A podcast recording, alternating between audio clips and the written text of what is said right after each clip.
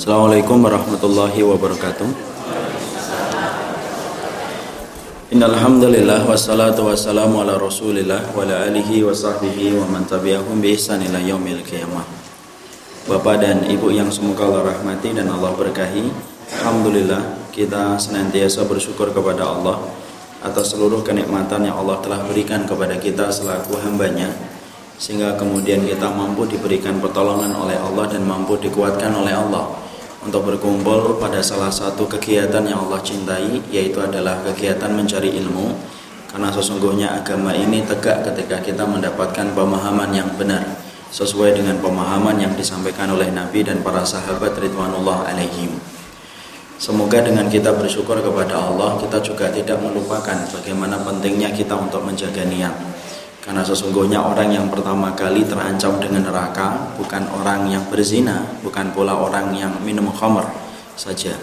Tapi ternyata orang yang pertama kali terancam dengan neraka adalah orang-orang yang alim dan orang yang sibuk melalang buana kekajian ilmu. Kapan orang alim itu terancam dengan neraka? Kapan seorang ustadz itu terancam pertama kali dengan neraka? Yaitu adalah ketika sang ustadz ataupun orang yang alim ketika dia datang ke kajian, ketika menyampaikan kebenaran, niat yang dia miliki bukan karena Allah dan ridhanya Allah. Tetapi niat yang dia miliki adalah niat-niat yang datang dari urusan duniawi ataupun mendapatkan pujian. Maka sesungguhnya dialah orang yang pertama kali terancam dengan neraka. Sebagaimana pula orang yang terancam dengan neraka, yaitu adalah orang-orang yang mereka sibuk datang ke kajian-kajian ilmu mengembara pada satu kajian pada kajian berikutnya tetapi dia gagal mengikhlaskan niat ketika dia mencari ilmu pun sama. Maka dia terancam dengan neraka ketika gagal menempatkan niatnya pada posisi yang dicintai oleh Allah. Inilah yang menjadikan kita memahami tidak ada perkara yang penting ketika kita duduk pada majelis taman surga kecuali masing-masing dari kita betul-betul mengikhlaskan hati kita dan mengikhlaskan jiwa kita bahwasanya kedatangan kita di sini semata-mata adalah ikhlas mengharapkan ridho dari Allah Subhanahu wa taala. Ketika kita sama-sama mengikhlaskan diri, saya mengikhlaskan dan antum juga mengikhlaskan. Ketika yang menyampaikan ilmu mengikhlaskan ilmunya dan ketika yang belajar itu mengikhlaskan pula niatnya ketika datang, inilah yang kita harapkan supaya kita mendapatkan barokah dan sesungguhnya barokah itu yang kita peroleh dari ilmu satu kita bertambah takut kepada Allah dan bertambah ibadah kita kepada Allah.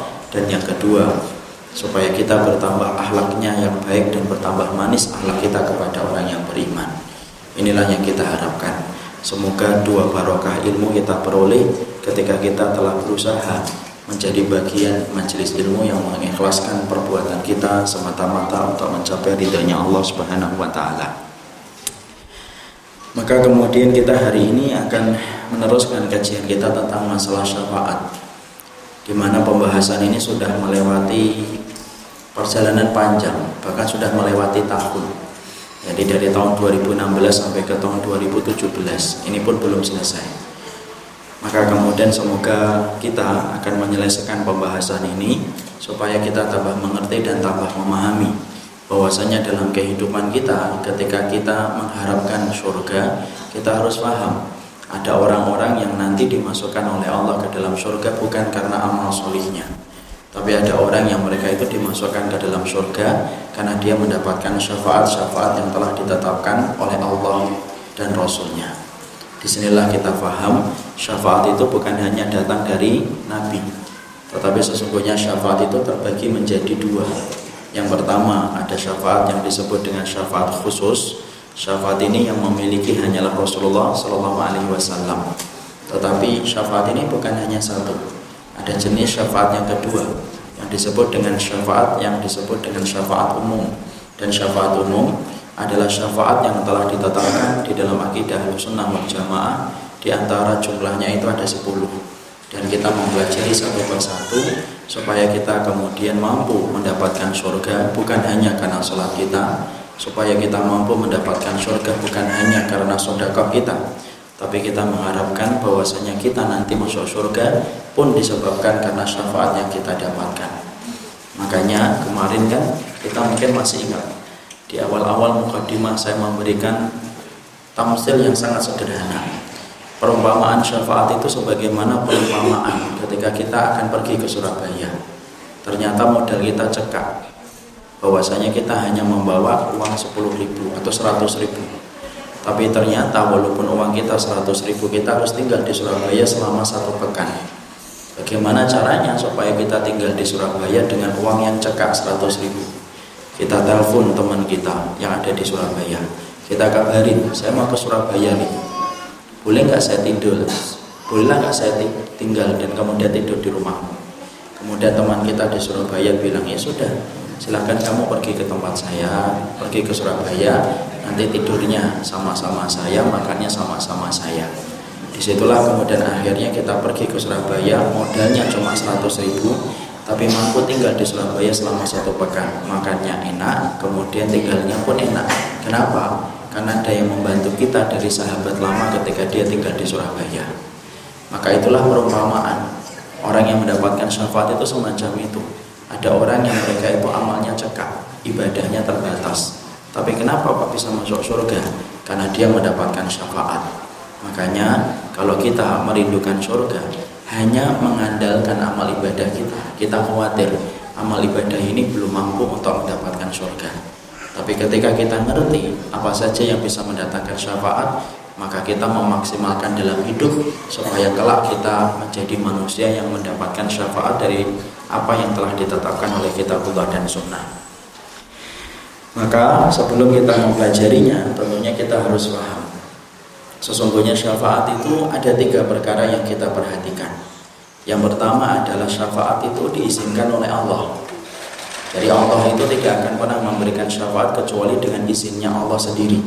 Makanya Allah berfirman di dalam ayat kursi, "Man dzalladzi yashfa'u indahu man dzalladzi yashfa'u illa bi'idznih." Makanya kemudian Allah berfirman, siapa yang bisa memberikan syafaat kecuali di samping sisinya ketika Allah meridhoi. Berarti syafaat itu pertama bahwasanya syafaat itu harus diizinkan oleh Allah dulu. Yang kedua, yaitu adalah izinnya Allah kepada orang yang akan memberikan syafaat. Jadi Allah harus memberikan izin dulu kepada perkara-perkara yang telah ditetapkan supaya bisa memberikan syafaat. Kalau ternyata Allah tidak mengizinkan, maka tidak akan pernah kejadian orang itu mendapatkan syafaat. Yang ketiga, yaitu adalah izinnya Allah kepada orang yang diberikan syafaat. Karena tidak semua orang itu berhak dan bisa mendapatkan syafaat. Ada orang-orang yang tidak bisa mendapatkan syafaat. Contohnya siapa saja orang-orang yang tidak bisa mendapatkan syafaat. Ketika Allah tidak mengizinkan orang-orang itu mendapatkan syafaat. Ada beberapa sifat. Yang pertama yaitu orang-orang yang melakukan kesyirikan. Orang yang syirik itu tidak akan pernah mendapatkan syafaat. Makanya Nabi bersabda As'adun nasi syafaati yaumil qiyamati man la ilaha illallah khalisum min qalbihi Orang yang paling bahagia kelak ketika mendapatkan syafaatku yaitu adalah orang yang mereka mengucapkan kalimat la ilaha illallah murni datang dari hatinya tidak mencampurkan dengan syirik. Kalau orang itu sudah melakukan kesyirikan, jangan pernah bayangin dia akan mendapatkan syafaat. Karena kesyirikan itu membakar tiket untuk mendapatkan syafaat yang telah ditetapkan oleh Allah. Makanya jangan pernah mendekat kepada kesyirikan karena kesyirikan itu perkara ibaratnya adalah api yang besar yang gampang untuk melahap dan untuk merusak semua amal ibadah kita. Makanya tadi pagi saya baru cerita di Darussalam.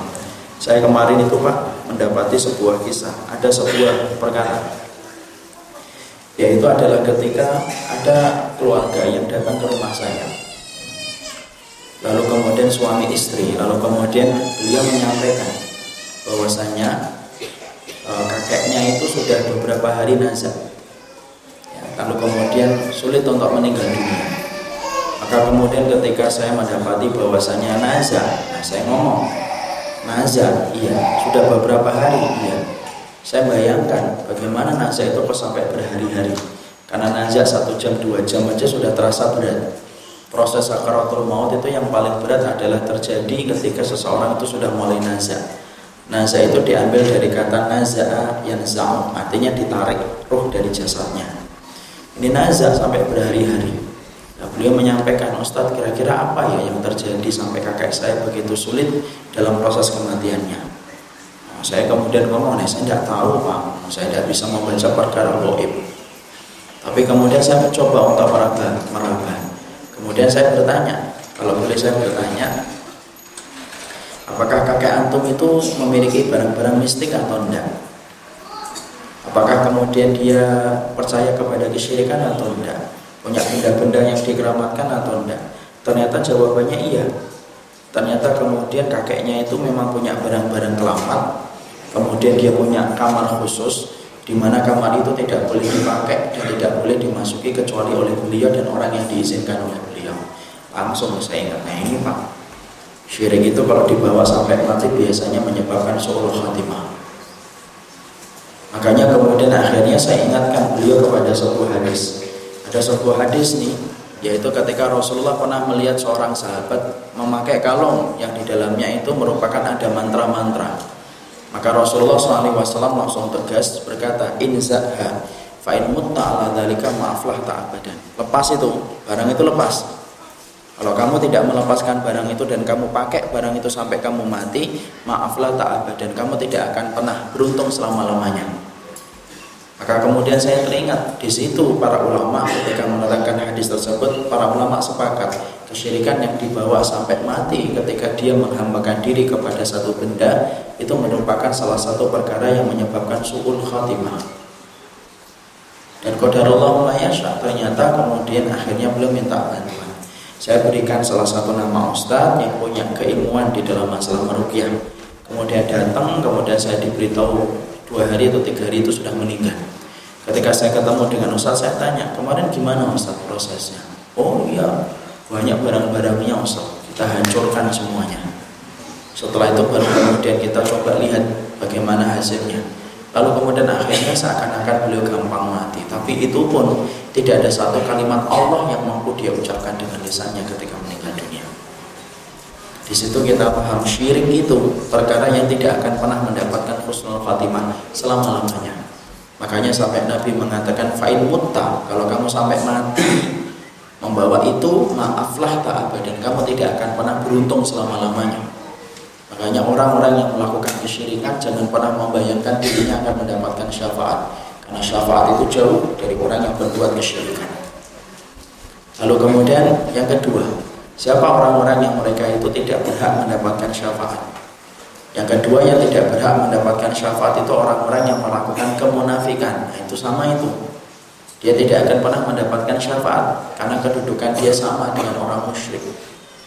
Makanya kemudian sampai-sampai Allah saja mengingatkan kepada Muhammad Rasulnya. Sawa'un alaihim astaghfarta lahum am lam tastaghfir lahum la yaghfirullahu lahum. Eh Muhammad, kamu mintakan ampunan sama orang yang munafik itu. Kamu mintakan ampunan atau tidak kamu mintakan ampunan sama aja. Allah tidak akan pernah ampuni mereka. Karena kemunafikan itu bukan perkara yang kecil, perkara yang berat. Yang kekal di dalam neraka itu bukan hanya si musyrik dan si kafir, tapi sesungguhnya yang kekal di dalam neraka itu si munafik dan sesungguhnya kedudukan mereka paling rendah dan ditaruh oleh Allah di dalam neraka yang paling dalam. Itulah munafik.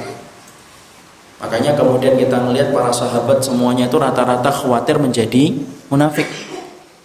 Makanya Ibnu Abi Mulaikah radhiyallahu anhu sampai beliau berkata, itu salasina" Saya melihat 30 para sahabat tidak ada yang mereka takutkan kecuali mereka khawatir menjadi munafik. Kenapa? Konsekuensinya terlalu berat. Konsekuensinya terlalu berat. Karena orang munafik itu mungkin dia tidak jahat tangannya, tidak jahat kakinya, tapi dia jahat hatinya ketika dia benci kepada kitabullah dia benci kepada syariat, dia menentang kitabullah walaupun dohirnya muslim, perbuatan ketika dia membenci semua itu menyebabkan dia dikafirkan oleh Allah dan tidak diterima segala amal ibadah yang telah dilakukan oleh mereka. Ingat loh, orang munafik itu sholat atau tidak sholat? Sholat. Wa idza qamu ila salati qamu usana. Kalau mereka sholat itu males, tapi sholat atau tidak? Sholat. Orang munafik itu sedekah atau tidak sedekah? Sedekah. Mau mereka kemudian membangun masjid kok pada zaman Nabi itu bangun masjid orang munafik. Masjid apa yang mereka bangun? Masjid diror, masjid yang membahayakan. Masjid yang dijadikan untuk menjadi tandingan bagi masjid Nabawi. Lalu kemudian di dalam masjid tersebut mereka berencana untuk membunuh Nabi. Itu munafik. Ternyata mereka sampai membangun masjid. Jihad atau tidak? Oh jihad. Tapi di tengah perjalanan pulang gembosin. Mereka mengatakan jangan kamu ikuti itu Muhammad itu. Nanti kamu busuk mati di Gunung Uhud. Biarkan Muhammad dan teman-temannya balik. Dan ternyata ketika dalam perang Uhud itu hampir kalah, orang munafik senang dan berkata, tuh kan, kalian harus terima kasih sama kami mengajak kalian balik. Kalau enggak, kalian bisa mati membusuk di Gunung Uhud. Itu munafik. Dan orang munafik tidak akan pernah mampu untuk mendapatkan syafaat Rasulullah dan tidak akan pernah mendapatkan syafaat apa pun. Nah, di sinilah kita paham. Dan saya perlu menjawab. Sebelum ditanya, saya jawab. Boleh nggak kemudian kita mensolati orang munafik? Nah, itu di situ. Karena mesti ada pertanyaan gitu. Sensitif itu. Daripada ditanyakan, lebih baik saya menjawab dulu. Itu berarti ustadznya tahu perasaan jamaah. Jadi bagaimana kemudian kita mendapati itu? Maka kita pisahkan dulu. Kalau orang munafik itu betul-betul munafik maka boleh nggak bagi kita untuk mensolatinya? Nggak boleh. Sebagaimana di dalam surat Al-Taubah 84 itu pijakan dalilnya. Dibuka Al-Taubah 84 dibuka Al-Taubah 84 yang sudah ketemu baca.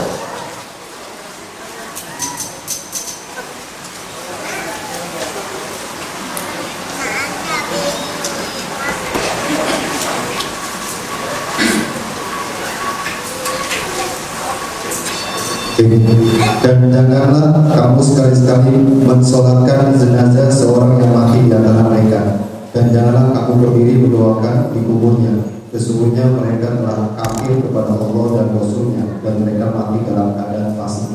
Ya. Di situ jelas bahwasanya itulah pijakan dalil bahwasanya orang munafik itu tidak boleh disolati. Berdiri di atas mayatnya tidak diperbolehkan. Maka kemudian menjadi dalil bahwasanya haramnya bagi orang munafik untuk disolati. Makanya Umar bin Khattab pada zamannya kalau beliau itu melihat orang itu meninggal dunia, beliau selalu melihat Khudzaifah ibnu Yaman radhiyallahu anhu. Kenapa dia melihat Khudzaifah ibnu Yaman? Karena sesungguhnya Rasulullah itu tidak pernah menceritakan siapa nama orang munafik pada zamannya kecuali hanya satu orang yang diceritakan Abdullah bin Ubay. Tapi nama-nama selain Abdullah bin Ubay itu tidak pernah Rasulullah ceritakan nama itu kecuali kepada satu sahabat. Siapa satu sahabat itu? Satu sahabat itu adalah Khudzaifah ibnu Yaman. Jadi orang yang mengetahui siapa nama orang munafik yang hidup pada zaman Nabi itu cuma satu sahabat Khudzaifah ibnu Yaman. Abu Bakar tahu? Tidak tahu. Umar bin Khattab tahu? Tidak tahu. Makanya Umar bin Khattab itu kalau ada yang mati, maka dia lihat dulu itu Khudzaifah. Khudzaifah mana? Sholat. Kalau dia sholat, maka kemudian Umar bin Khattab sholat. Tapi kalau dia lihat Khudzaifah tidak sholat, Umar bin Khattab tidak mau sholat. Kenapa? Dia khawatir Ki, jangan-jangan itu adalah orang munafik yang disebutkan namanya oleh Nabi di mana Hudzaifah itu tidak mau mensolatinya. Makanya sempat itu Umar Umar bin Khattab itu ngetes karena ingin beliau itu bersih pemerintahannya dari orang munafik. Maka kemudian dia mengundang bawahannya, lalu di situ ada Hudzaifah. Lalu kemudian Umar bin Khattab berkata, Alhamdulillah di bawah kepemimpinanku tidak ada orang munafik. Lalu kemudian Hudzaifah berkata, yang tidak ada orang munafik pada masa pemerintahan. Pinternya Umar bin Khattab. Kemudian didatangi itu Khudaifah udhukur sebutkan namanya siapa. Saya pecat dia. Kemudian Khudaifah berkata tidak wahai Amirul Mukminin saya telah terikat perjanjian dengan Nabi yang tidak akan pernah aku ceritakan nama-nama itu. Dan nama-nama itu dibawa mati oleh Khudaifah sampai beliau meninggal dunia. Maka setelah meninggalnya Khudaifah ibnu Yaman tidak ada satupun nama-nama itu terkubur bersama dengan wafatnya sahabat Khudaifah ibnu Yaman. Di situ kita mendapati bahwasanya hukum asal di dalam mensolati orang munafik itu tidak boleh. Oh berarti mereka sudah ditempatkan kayak orang kafir? Iyalah. Kenapa orang munafik itu menyimpan kebusukan hatinya ketika mereka membenci terhadap kitabullah dan sunnah. Nah sekarang masalahnya konteksnya kalau kita tarik sekarang. Bagaimana kalau sekarang Nah masalahnya sekarang itu apakah boleh bagi kita untuk gampang-gampang menyebut munafik? Ya tidak bisa juga. Karena apa? Karena kemudian kalau sudah terikat kepada fonis, fonis itu tidak gampang. Fonis itu tidak gampang. Tapi dia pakai kotak-kotak Ustaz. Ya kotak-kotak banyak. Karena kotak-kotak itu mungkin karena dia tidak punya pakaian yang lain di rumahnya kecuali itu. Tidak bisa kemudian berdasarkan kepada prasangka, tapi betul-betul harus dipastikan. Kalau memang betul bahwasanya ada orang, dia menentang Al-Quran, dia menentang sunnah, maka kemudian harus diletakkan dulu dawabitnya. Dawabit itu kaedah ketika memfonis itu namanya dawabit. Makanya orang-orang khawarij itu tidak pernah pakai dawabit kalau menetapkan fonis. Ya, Bapak harus paham ya, orang khawarij itu gampang mengkafirkan, gampang menyesatkan. Itu dua-duanya sama itu. Bisa jadi ada orang yang sedikit-sedikit teriak khawarij, teriak khawarij, padahal dia itu khawarij. Kenapa? Karena sesungguhnya orang-orang khawarij itu gampang memfonis. Mereka gampang mengkafirkan dan gampang banget untuk kemudian menyesatkan. Itu orang khawarij. Makanya kita mendapati Ibnu Taimiyah ditanya, definisi khawarij itu apa sih? yukaffiruna bi ghairi ma ta'wilihim wa yufassikuna bi ghairi ta'wilihim. Yang dinamakan orang khawarij itu gampang mengkafirkan dan gampang menyesatkan setiap orang yang berbeda tafsirnya dengan mereka. Jadi kalau kita merujuk kepada perkataan dari Imam Ibn Taimiyah, berarti kita mendapati apa? Gayanya orang khawarij itu dua. Ada gaya keras, ada gaya lembut. Gaya kerasnya dikit-dikit kafir, dikit-dikit kafir. Ada garis yang lembut, dikit-dikit sesat, dikit-dikit sesat, dikit-dikit sesat. Sesat ini syubhat, sesat, syubhat, sesat, syubhat, syubhat. Gitu, sama aja itu hukumnya. Maka kita kemudian tidak bisa menetapkan itu kecuali harus pengamatan yang panjang. Dan kita tidak boleh memfonis dengan gampang. Jadi kalau kita dapati ada orang kemudian meninggal dunia, maka boleh nggak kita pastikan dia itu orang munafik? Hanya karena memilih nomor nomor berapa sih? nomor dua ya? Saya tidak tahu ya. Tidak, tidak penting bagi saya. Nomor dua. Maka kemudian ternyata dia milih nomor dua maka pastikan dulu betul atau tidak betul. Kok tahu? Katanya luber. Langsung ngomong bebas rahasia. Kok tahu? Di foto Ustaz misalnya. Maka kemudian pertanyaan kita berikutnya apa? Pertanyaan kita berikutnya yakinkan dulu apakah dia melakukan itu karena belum paham atau tidak. Jangan-jangan dia belum paham. Karena munafik itu ada dua, ada munafik zuama, ada munafik mukallid kata Imam Ibnu Katsir.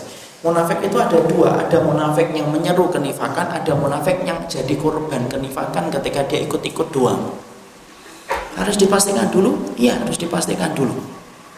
Kalau kemudian semuanya sudah ditegakkan hujah, disampaikan dalil, dia tidak terpaksa, tidak ada yang mengancamnya, tapi semuanya kemudian sudah ditegakkan dan dia tetap ya kemudian meragukan surat-surat di dalam Al-Quran maka sesungguhnya kita tidak bisa langsung memfonis tapi serahkan kepada ulama-ulama kibar atau ulama-ulama besar. Lah boleh nggak kita tidak mensolatinya? Boleh. Maka kalau ada masjid kalau kemudian di situ ternyata ada orang yang terindikasi dengan kemunafikan maka dibagi jadi dua pak. Orang alimnya dan orang solihnya jangan ikut mensolati. Adapun orang awamnya silahkan mensolati.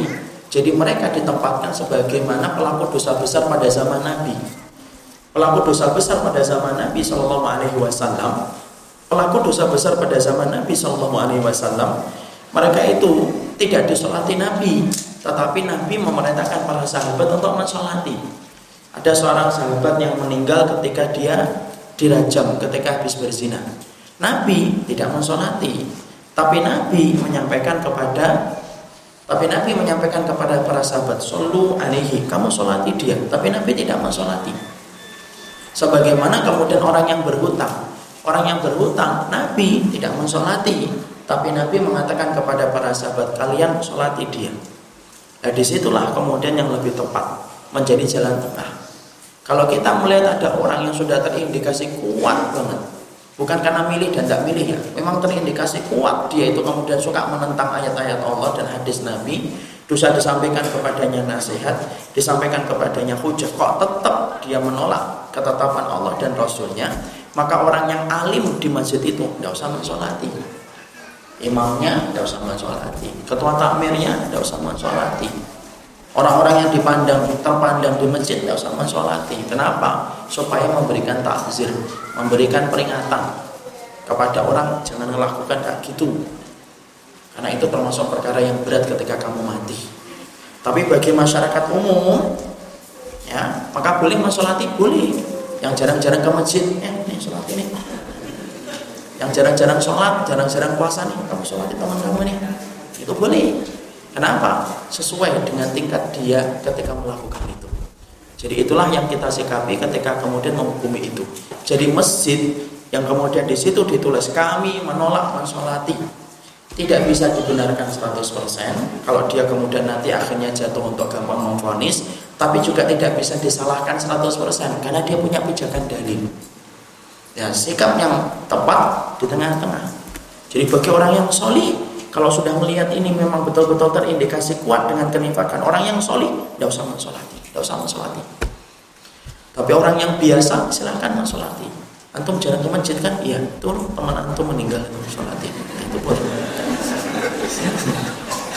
jadi kemudian bagi orang yang sudah melakukan sunnah, sudah taat sama Allah, mereka sama sholat, tidak sama sholat. Dan itu bukan hanya kepada orang semacam itu, pelaku dosa besar juga gitu. Ada orang yang mati minum comyang, tahu comyang? Eh, oplosan, khomer. Kalau bahasa Jawanya comyang. Mati minum comyang, antum tidak sama sholat pak. Kalau sudah ikut kajian terus. Yang mau sholatinya siapa Ustaz? teman-teman dia yang minum comyang. Eh, minum mati, sholat karena apa? Supaya memberikan takzir. Itu namanya efek jerah. Kalau kita akhirnya tetap mensolatinya, orang akhirnya tidak memahami itu dosa besar. Itu namanya takzir. Takzir itu bahasa fikih. Kalau dalam bahasa keseharian namanya efek jerah. Supaya keluarganya paham. Ternyata membiarkan orang keluarganya minum minuman keras sampai mati, berarti itu bukan pelaku dosa kecil, tapi itu dosa besar. Jadi begitu. Jadi insya Allah akhirnya paham ya, tidak perlu ada yang nanya gimana hukumnya. Apalagi kemudian masjid al-falah perlu nggak mensolati Ustaz? Ya terserah gimana. Bagaimana kemudian keputusan dari pengurus ya. Tapi insya Allah kita tidak perlu Pak karena kita tinggal di Bekasi. Jadi tidak bersentuhan langsung kemudian yang keberapa? Yang ketiga orang-orang yang tidak berhak mendapatkan syafaat itu siapa? Yaitu orang-orang yang suka melaknat tanpa aturan jadi orang yang suka menghujat, orang yang suka melaknat, orang yang suka suka kemudian melaknat itu tidak akan pernah kemudian mendapatkan syafaat. Mana dalilnya? Hadis dalam riwayat Muslim. Rasulullah SAW bersabda, la yakunul la'anun syufa'a wala syuhada yaumal qiyamah. Orang yang terbiasa melaknat tanpa aturan, dikit-dikit setiap orang dilaknat, sedikit-dikit orang itu dilaknat dengan lesannya dan tulisannya, orang semacam itu tidak akan pernah mendapatkan syafaat. Dia tidak akan pernah mendapatkan syafaat pada hari kiamat. Makanya hati-hati dengan gaya berpikir kita ketika beragama. Ketika ngaji bukan berarti kita gampang untuk menyalahkan. Tetapi ketika kita sudah ngaji kita belajar bagaimana memperlihatkan akhlak yang terindah kepada orang yang beriman. Orang yang suka melaknat itu justru terancam betul dia tidak akan mendapatkan syafaat karena apa? Termasuk di antara perkara yang sangat Allah jaga dalam kehidupan kita ketika menjadi hambanya Allah itu Allah jaga setiap kehormatan orang yang beriman itu mahal harganya. Makanya kemudian sampai-sampai kalau kita melihat saudara kita melakukan dosa, lihat kita diperintahkan untuk membuka atau nutup. Kalau kita melihat ada teman kita melakukan dosa, kita diperintahkan oleh Allah membuka dosa orang itu atau menutup. Menutup. Kenapa? Saking Allah itu menjaga kehormatan orang yang menjadi hambanya. Jadi kemudian jangan kita suka melaknat tanpa aturan. Kecuali kita melaknat ketika kemudian memang orang itu pantas untuk dilaknat. Ketika kemudian dia mempertontonkan permusuhan dia dengan Allah dan Rasulnya laknat, boleh atau tidak? Boleh. Sebagaimana doanya Bilal bin Abi Robah. Bilal bin Abi Robah itu mendoakan laknat bagi Umayyah bin Khalaf. Tahu siapa Umayyah bin Khalaf? Tidak tahu insya Allah. Umayyah bin Khalaf itu majikannya yang menyiksa Bilal sampai ditindih dengan batu. Tahukah kita apa doanya Bilal menjelang beliau hijrah? Allahumma al'an Umayyah bin Khalaf. Ya Allah, laknati itu Umayyah bin Khalaf. Kenapa? Karena Umayyah bin Khalaf terang-terangan ketika kemudian dia itu menentang Allah dan Rasulnya. Jadi melaknat itu boleh, Ustaz? Boleh.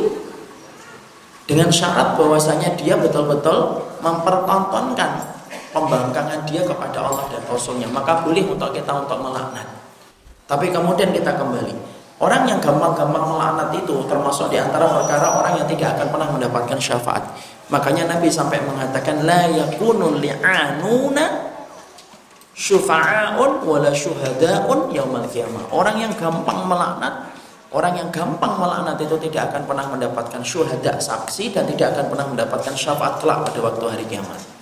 Makanya hati-hati, jempolnya itu hati-hati. Kalau sudah berkaitan tentang kehormatan orang, omongannya hati-hati.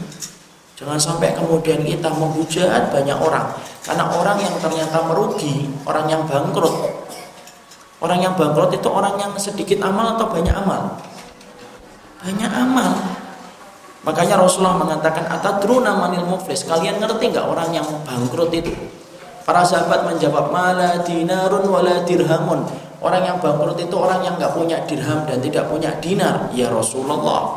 Lalu kemudian Nabi mengatakan, "La, al muflis min ummati ya'ti bi hasanatihi yaumal qiyamah tidak gitu Orang yang bangkrut di antara umatku adalah orang yang datang pada waktu hari kiamat membawa amalan yang begitu banyak. Loh.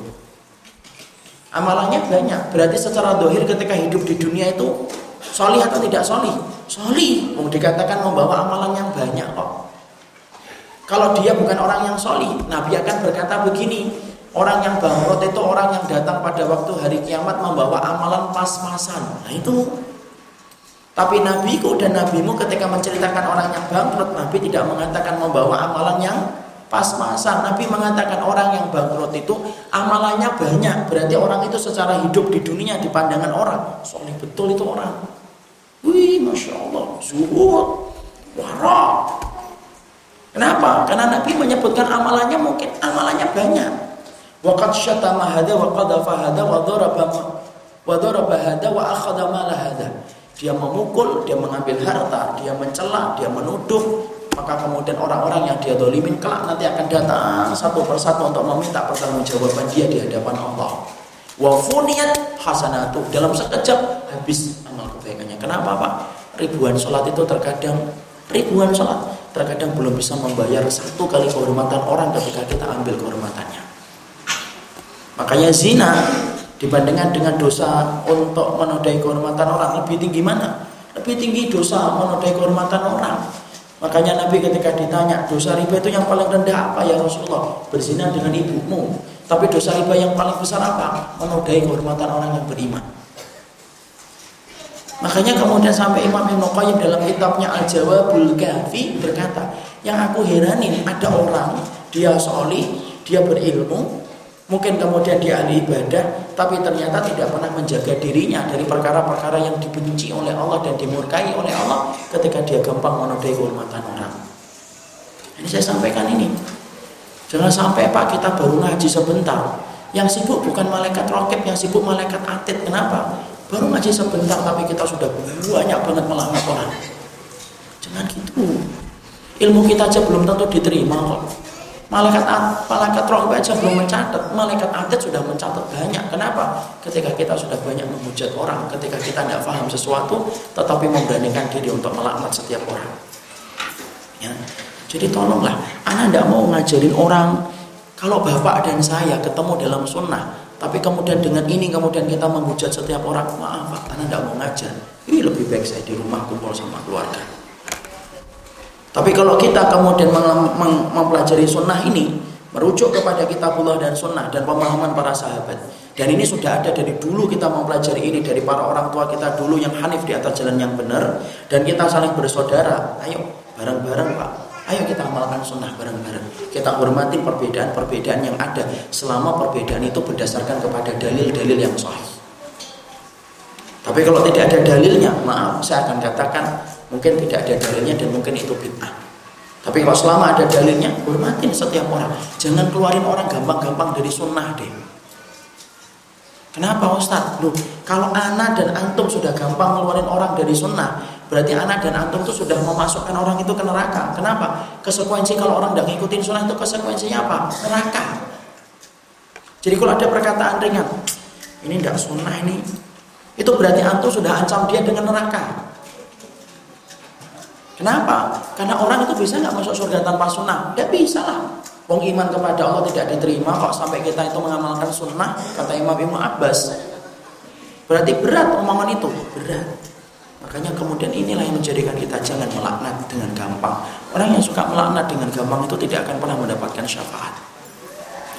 Ya, diem itu lebih baik. Wong yang pendiam aja belum tentu masuk surga kok banyak ngomong. Ya. Maka kemudian yang pendiam aja belum tentu masuk surga kok kita sudah banyak ngomong gitu, ngomongin macam-macam.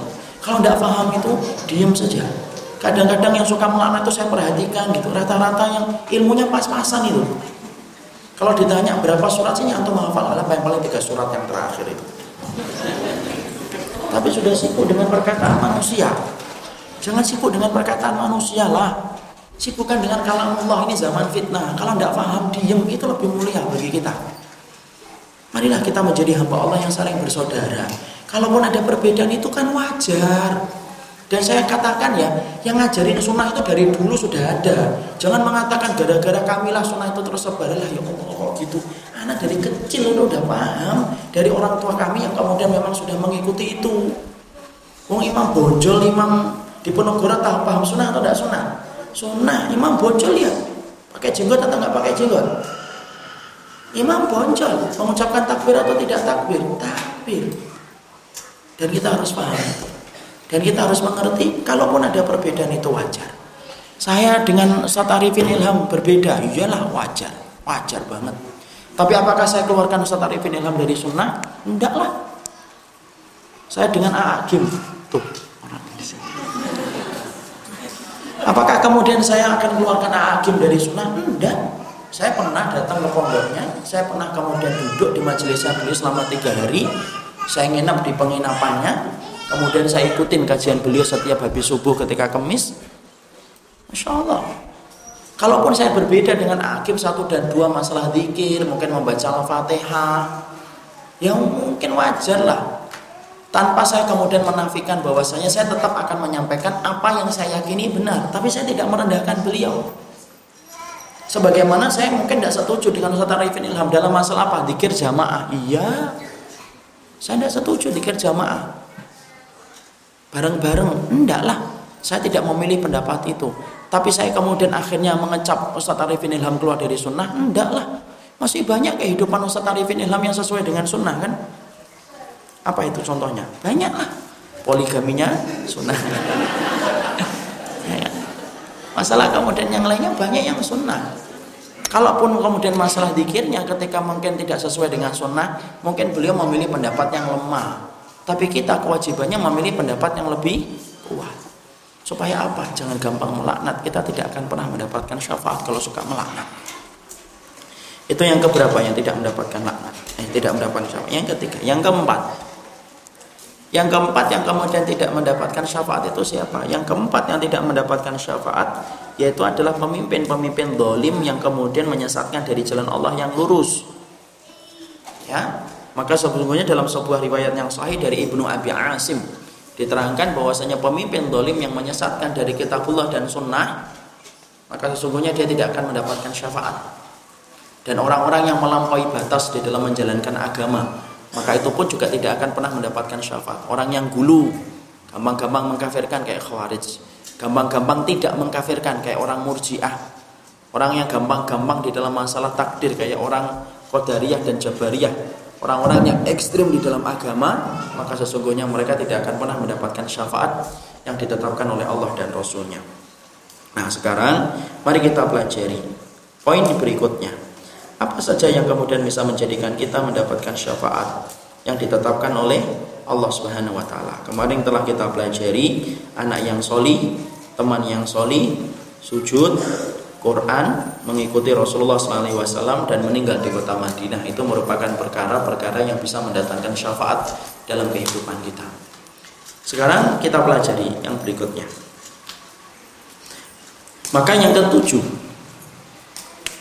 orang yang kemudian mendapatkan syafaat yang ketujuh itu adalah orang yang meninggal lalu disolatin oleh orang-orang yang beriman berjumlah antara 40 sampai 100 Orang itu akan mendapatkan syafaat dari orang yang mensolatinya. Rasulullah SAW menyampaikan dalam hadis riwayat Muslim. Ini ada dua riwayat. Yang pertama riwayatnya disebut angka 40, riwayat Muslim.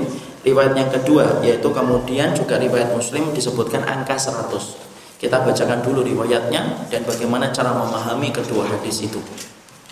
Maka kemudian disebutkan oleh Rasulullah SAW menyebutkan ma min mayyitin tusalla alaihi ummatun minal muslimina yuballiguna mi'atun kulluhum yashfa'un illa syufi'un lahum. Kalau ada seorang muslim yang dia mati kemudian disolati 100 orang maka setiap 100 orang itu ketika memintakan ampunan kepada orang yang meninggal dunia itu dan 100 orang itu betul-betul orang yang beriman kepada Allah dan Rasulnya maka sesungguhnya doa-doa mereka itu memberikan syafaat kepada mayat itu ya itu hadis riwayat muslim. Sahih sahih. Kemudian ada riwayat yang kedua ma min rajulin muslimin yang mutu fayakumu ala janazatihi arba'una rajulan la yusyrikuna billah illa syafa'ahumullah.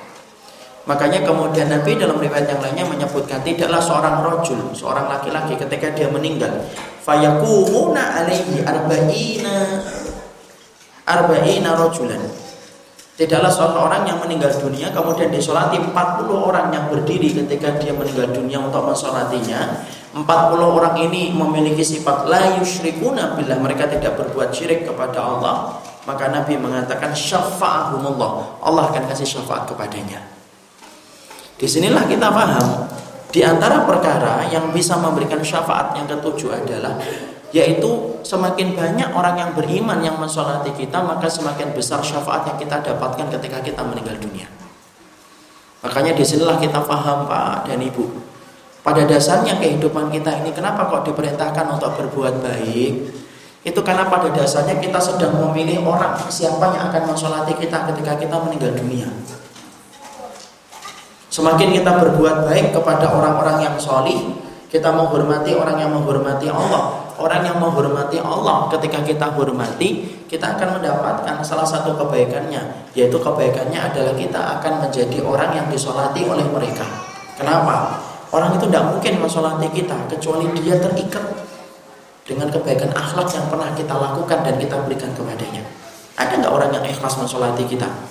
Kalau kemudian dia tidak mendapati kebaikan dari kita, tidak mau lah. Makanya dalam kehidupan kita yang singkat ini, maaf, filosofnya orang yang beriman kata para salaf itu. Orang yang beriman itu harusnya tidak sebagaimana sumur, tapi orang yang beriman itu harusnya sebagaimana sungai. Maksudnya apa Ustaz? Jangan kayak sumur, Pak. Sumur itu apa? Sumur, sumur itu susah diambil manfaatnya. Mau dipancing susah karena tidak ada orang yang kemudian di dalamnya itu ikan dipakai renang tidak bisa, dipakai berak tidak bisa, ketika diambil airnya harus pakai sanyo atau pakai timba. Itu sumur. Adapun sungai beda. Sungai itu kemudian dipancing bisa, dipakai renang bisa, kita membuang buang air besar bisa, diberakin bisa. Dan sesungguhnya itu filosof yang dikatakan para salaf. Orang mukmin itu harusnya sebagaimana sungai, gampang memberikan manfaat kepada orang. Dan jangan kemudian orang mukmin itu sebagaimana sumur, susah untuk diambil manfaatnya. Kenapa kita harus kemudian memiliki visi hidup itu sebagaimana sumur, sebagaimana sungai? Supaya setiap orang yang pernah kita berikan kebaikan untuk mereka, mereka lah yang akan ikhlas untuk mensolati kita ketika kita meninggal dunia. Semakin banyak orang soleh yang mensolati kita, semakin besar kita akan mendapatkan syafaat di hadapan Allah dari semakin banyaknya orang yang beriman yang ikut mensolati kita. Itu itu yang kita peroleh. Ya. Jadi kemudian menjadikan akhirnya kita akhirnya apa? Yaitu memperbanyak teman yang soleh itu penting. Kalau kemudian kita mendapati teman kita Pak tidak menunjukkan kepada akhirat dan selalu membuka pintu dosa, tinggalin dengan cara yang baik. Allah pasti ganti dengan teman yang jauh lebih baik. Kalau memang kita betul-betul ikhlas ingin mencari teman yang soleh.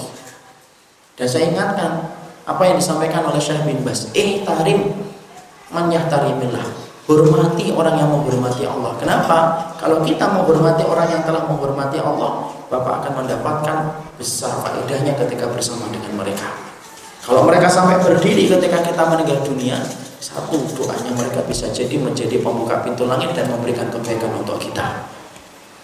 Bedakah Ustaz antara orang yang beriman sholat dengan orang yang tidak beriman? Ya beda. Makanya disebutkan oleh Nabi, arba'una rajulan la yusyrikuna billah. 40 orang yang tidak berbuat syirik. Berarti kemudian apa? Yang betul-betul yang betul-betul beriman. Semakin banyak kemudian kita disolati, semakin mulia kedudukan kita ketika balik kepada Allah. Semakin sedikit orang yang mensolati, maka semakin sedikit pula kita mendapatkan kebaikan. Kecuali, kecuali ketika kita memang hidup pada zaman ketika penuh dengan fitnah, terkadang ini tidak bisa untuk dijadikan acuan. Ya, para ulama sudah mengatakan kecuali pada zaman fitnah. Kenapa? Karena zaman fitnah itu orang yang amanah akan disebut pembohong dan pembohong akan disebut dengan orang yang amanah. Maka bisa jadi ada orang yang disolatin sedikit orang karena tidak banyak dikenal orang, tapi bisa jadi orang itu dikenal oleh penduduk langit. Dia mungkin tidak mendapatkan syafaat dari orang yang mensolatinya, tapi dia mendapatkan syafaat dari ibadah-ibadah dia yang lainnya. Atau bisa jadi kita lihat pendosa, tapi ikutnya mensolatinya banyak. Coba kita lihat. Sekarang artis kalau meninggal dunia, semoga Allah merahmati dan mengampuni siapa pun yang kemudian masih melakukan kesehatan. Misalkan ada artis nih, kemudian sampai dia meninggal dunia, yang mensolati ratusan atau tidak? Ratusan. Apakah bisa langsung kita katakan? Belum bisa. Kenapa? Kita hidup pada zaman fitnah hari ini. Makanya sebagian ulama sampai mengatakan sesungguhnya mengartikan hadis ini itu mudah pada zaman Nabi, tapi sulit pada zaman fitnah. Tapi bukan berarti kemudian akhirnya kita menafikan ikhtiar untuk mencari teman-teman yang soleh. Tidak, tetap kita berikhtiar. Makanya ketika kita mendapati teman yang soleh bersabarlah dengan mereka Kesabaran kita dengan mereka akan menjadikan kita Mendapatkan sebab syafaat ketika mereka menyolati kita Dan mereka akan ikhlas untuk mensolati kita Doanya orang mukmin itu sampai enggak kepada orang yang telah meninggal dunia? Nyampe. Nyampe. Makanya kemudian di dalam surat Al-Hasyr Allah kemudian menyebutkan apa? Waladina ja'u min ba'dihim yaquluna rabbana ighfir lana wal ikhwanina alladziina sabaquna bil iman. Ampunilah kami dan orang-orang yang telah mendahului kami dalam iman. Berarti doanya orang yang solih kepada temannya yang telah meninggal dunia itu sampai Semakin orang itu soli, semakin terbuka pintu langit dan sampai kepada orang yang didoakan. Semakin dia tidak soli, ya semakin susah doa itu nyampe kepada orang yang dia doakan. Jadi kalau kita temannya banyak pak, tapi ternyata tidak soli, walaupun mereka mengucapkan Allahumma fillahu, diterima oleh Allah atau tidak? Nah untuk dirinya sendiri aja susah kok kalau dia banyak dosanya, apalagi untuk orang lain. Tapi kalau kita berteman sama orang yang solih pak, dia taat sama robnya, dia taat sama nabinya, itu nanti ketika dia berdoa bisa jadi doanya cuma satu kali, tapi bisa jadi itulah yang sampai ke kita. Kenapa? Doanya itu ditopang dengan keikhlasan dan bagaimana amal solihnya dia. Kan kita sepakat ya, doa itu terhalang oleh dosa. Sebagaimana sinar mentari terhalang oleh kabut dan mendung. Kalau ada sinar matahari, kalau ada kabutnya, tidak akan sampai cahayanya ke atas muka bumi. Sama, orang kalau berdosa, semakin banyak dosanya, maka semakin banyak kabutnya. Doanya tidak pernah membuka pintu langit. Makanya bisa jadi Pak, satu orang yang solih, satu orang yang solih, itu jauh lebih baik kita miliki dia daripada seratus teman tapi tidak solih kepada robnya. Kenapa? Bisa jadi satu orang yang solih itu ketika mendoakan kita langsung nembus kepada orang yang didoakan, tapi bisa jadi seratus orang yang kita kenal, tapi kalau mereka tidak solih, maka ketika mendoakan tidak nyampe kepada kita. Ya, makanya inilah yang menjadikan kita akhirnya memahami, oh masya Allah, berarti betul-betul kita inginkan apa? Kita inginkan betul bertemanlah dengan orang-orang yang solih, muliakan mereka, muliakan mereka supaya kemudian mereka memuliakan kita ketika kita meninggal dunia. Kita hanyalah bermuamalah supaya kemudian kita sedang memilih siapa yang akan mensolati kita ketika kita meninggal dunia. Boleh nggak saya berwasiat Ustaz pesan nanti tolong ya kalau saya mati tinggalkan meeting ya. Solatin saya. Boleh. Berwasiat dalam hal kebaikan boleh. Selama orang yang kita berikan wasiat itu ridho dengan wasiat yang kita berikan. Silahkan kita kemudian berbuat baik sembari kemudian kita ngomong, Ustaz, akhi, Mbak, Umi, nanti kalau saya meninggal tolong ikut sholatin saya ya. Boleh atau tidak? Boleh, tidak ada masalah dengan itu. Tidak ada masalah dengan itu. Karena sesungguhnya itu merupakan bagian dari kebaikan setelah kita tahu ilmunya. Masya Allah 40. Jadi kemudian kita boleh meminta kepada orang dan kemudian kita meminta kepada orang untuk mensolatinya. Selama mereka mensolatinya dengan ikhlas, maka sesungguhnya menjadi sebab syafaat kecuali dibayar. Sholatin saya ya satu juta. Tidak apa-apa deh warisan saya kan 2 miliar 40 juta. Bayar itu satu saat di pondok. Terbangkan pakai pesawat sholatin saya kalau meninggal dunia. Nggak akan diterima. Kenapa? Melakukan ibadahnya bukan karena Allah. Makanya Masya Allah Itulah yang menjadikan akhirnya Memahami pentingnya bagi seseorang itu Mereka senantiasa ketika kemudian mereka ke dalam hidup Banyak-banyaklah berkenalan dengan orang-orang yang solih Yang betul-betul kemudian mereka membawa kebaikan akhirat untuk kita. Maka kemudian disolatin mereka 40 orang itu enak. Luar biasa. Makanya Masya Allah jadi ustadz di pondok itu salah satunya keuntungannya gitu Pak. Kalau saya lihat. Bapak misalkan jadi ustadz di pondok, santrinya seribu coba. Ustadznya meninggal, disolatin sama santrinya seribu itu gimana rasanya Pak? Allah. Walaupun ustadz pondok itu tampaknya sederhana, tapi mereka itu diberikan banyak keberkahan dalam hidupnya sampai matinya aja diberkahi. Insya Allah secara dohirnya gitu.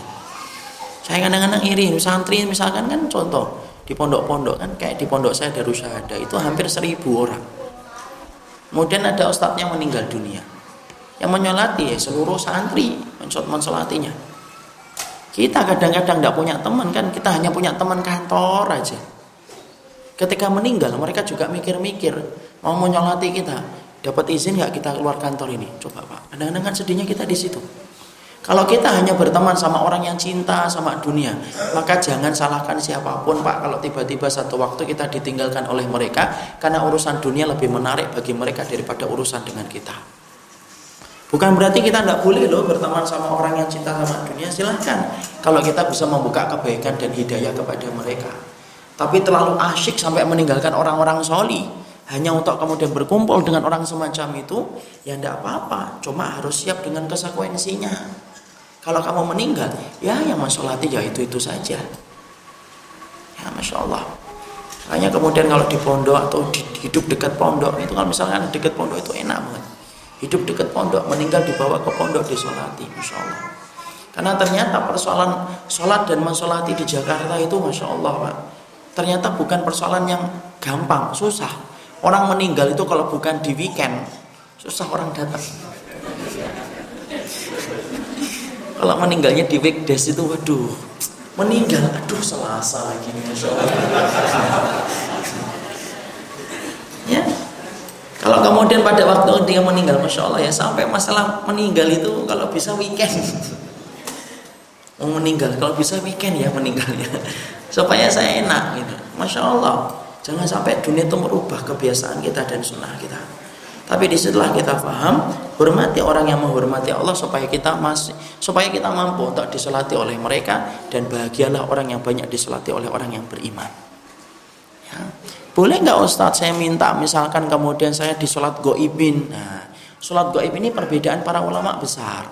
Dalam kitab Sona'ani Subulu Salam disampaikan pendapat yang roji. Pendapat yang roji itu pendapat yang paling kuat. Kalau memang sudah ada yang mensolati kita, ya tidak perlu kemudian kita mengadakan sholat goib. Nabi pernah kok mengadakan sholat goib, betul. Tapi Nabi mengadakan sholat goib itu hanya sekali. Kepada siapa? Kepada Raja Najasyi. Raja Najasyi itu seorang raja yang muslim tetapi rakyatnya Nasoro. Kenapa Nabi mensolati dengan sholat goib? Karena Nabi ber, keyakinan tidak ada yang mensolati Najasi di tempatnya sana. Makanya kemudian Nabi mensolatinya di Madinah. Tapi kalau sudah ada orang yang meninggal, sudah ada yang mensolatinya di tempat kampungnya, sebenarnya tidak usah perlu sholat goib. Walaupun kalau ada yang sholat goib, tidak apa-apa. Tapi pendapat itu lemah. Tapi termasuk perbedaan, termasuk perbedaan. Tapi kemudian di situ akhirnya kita paham sholat goib semacam itu kedudukannya. Itu yang ketujuh. Kita selesaikan. Yang kedelapan. Yang kedelapan termasuk di antara orang-orang yang mereka itu akan mendapatkan syafaat yaitu adalah orang-orang yang mereka membaca surat Al-Mulk. Kan sudah Ustaz disebutkan tentang Quran. Nah, itu secara umum, secara umum. Ini secara secara khusus.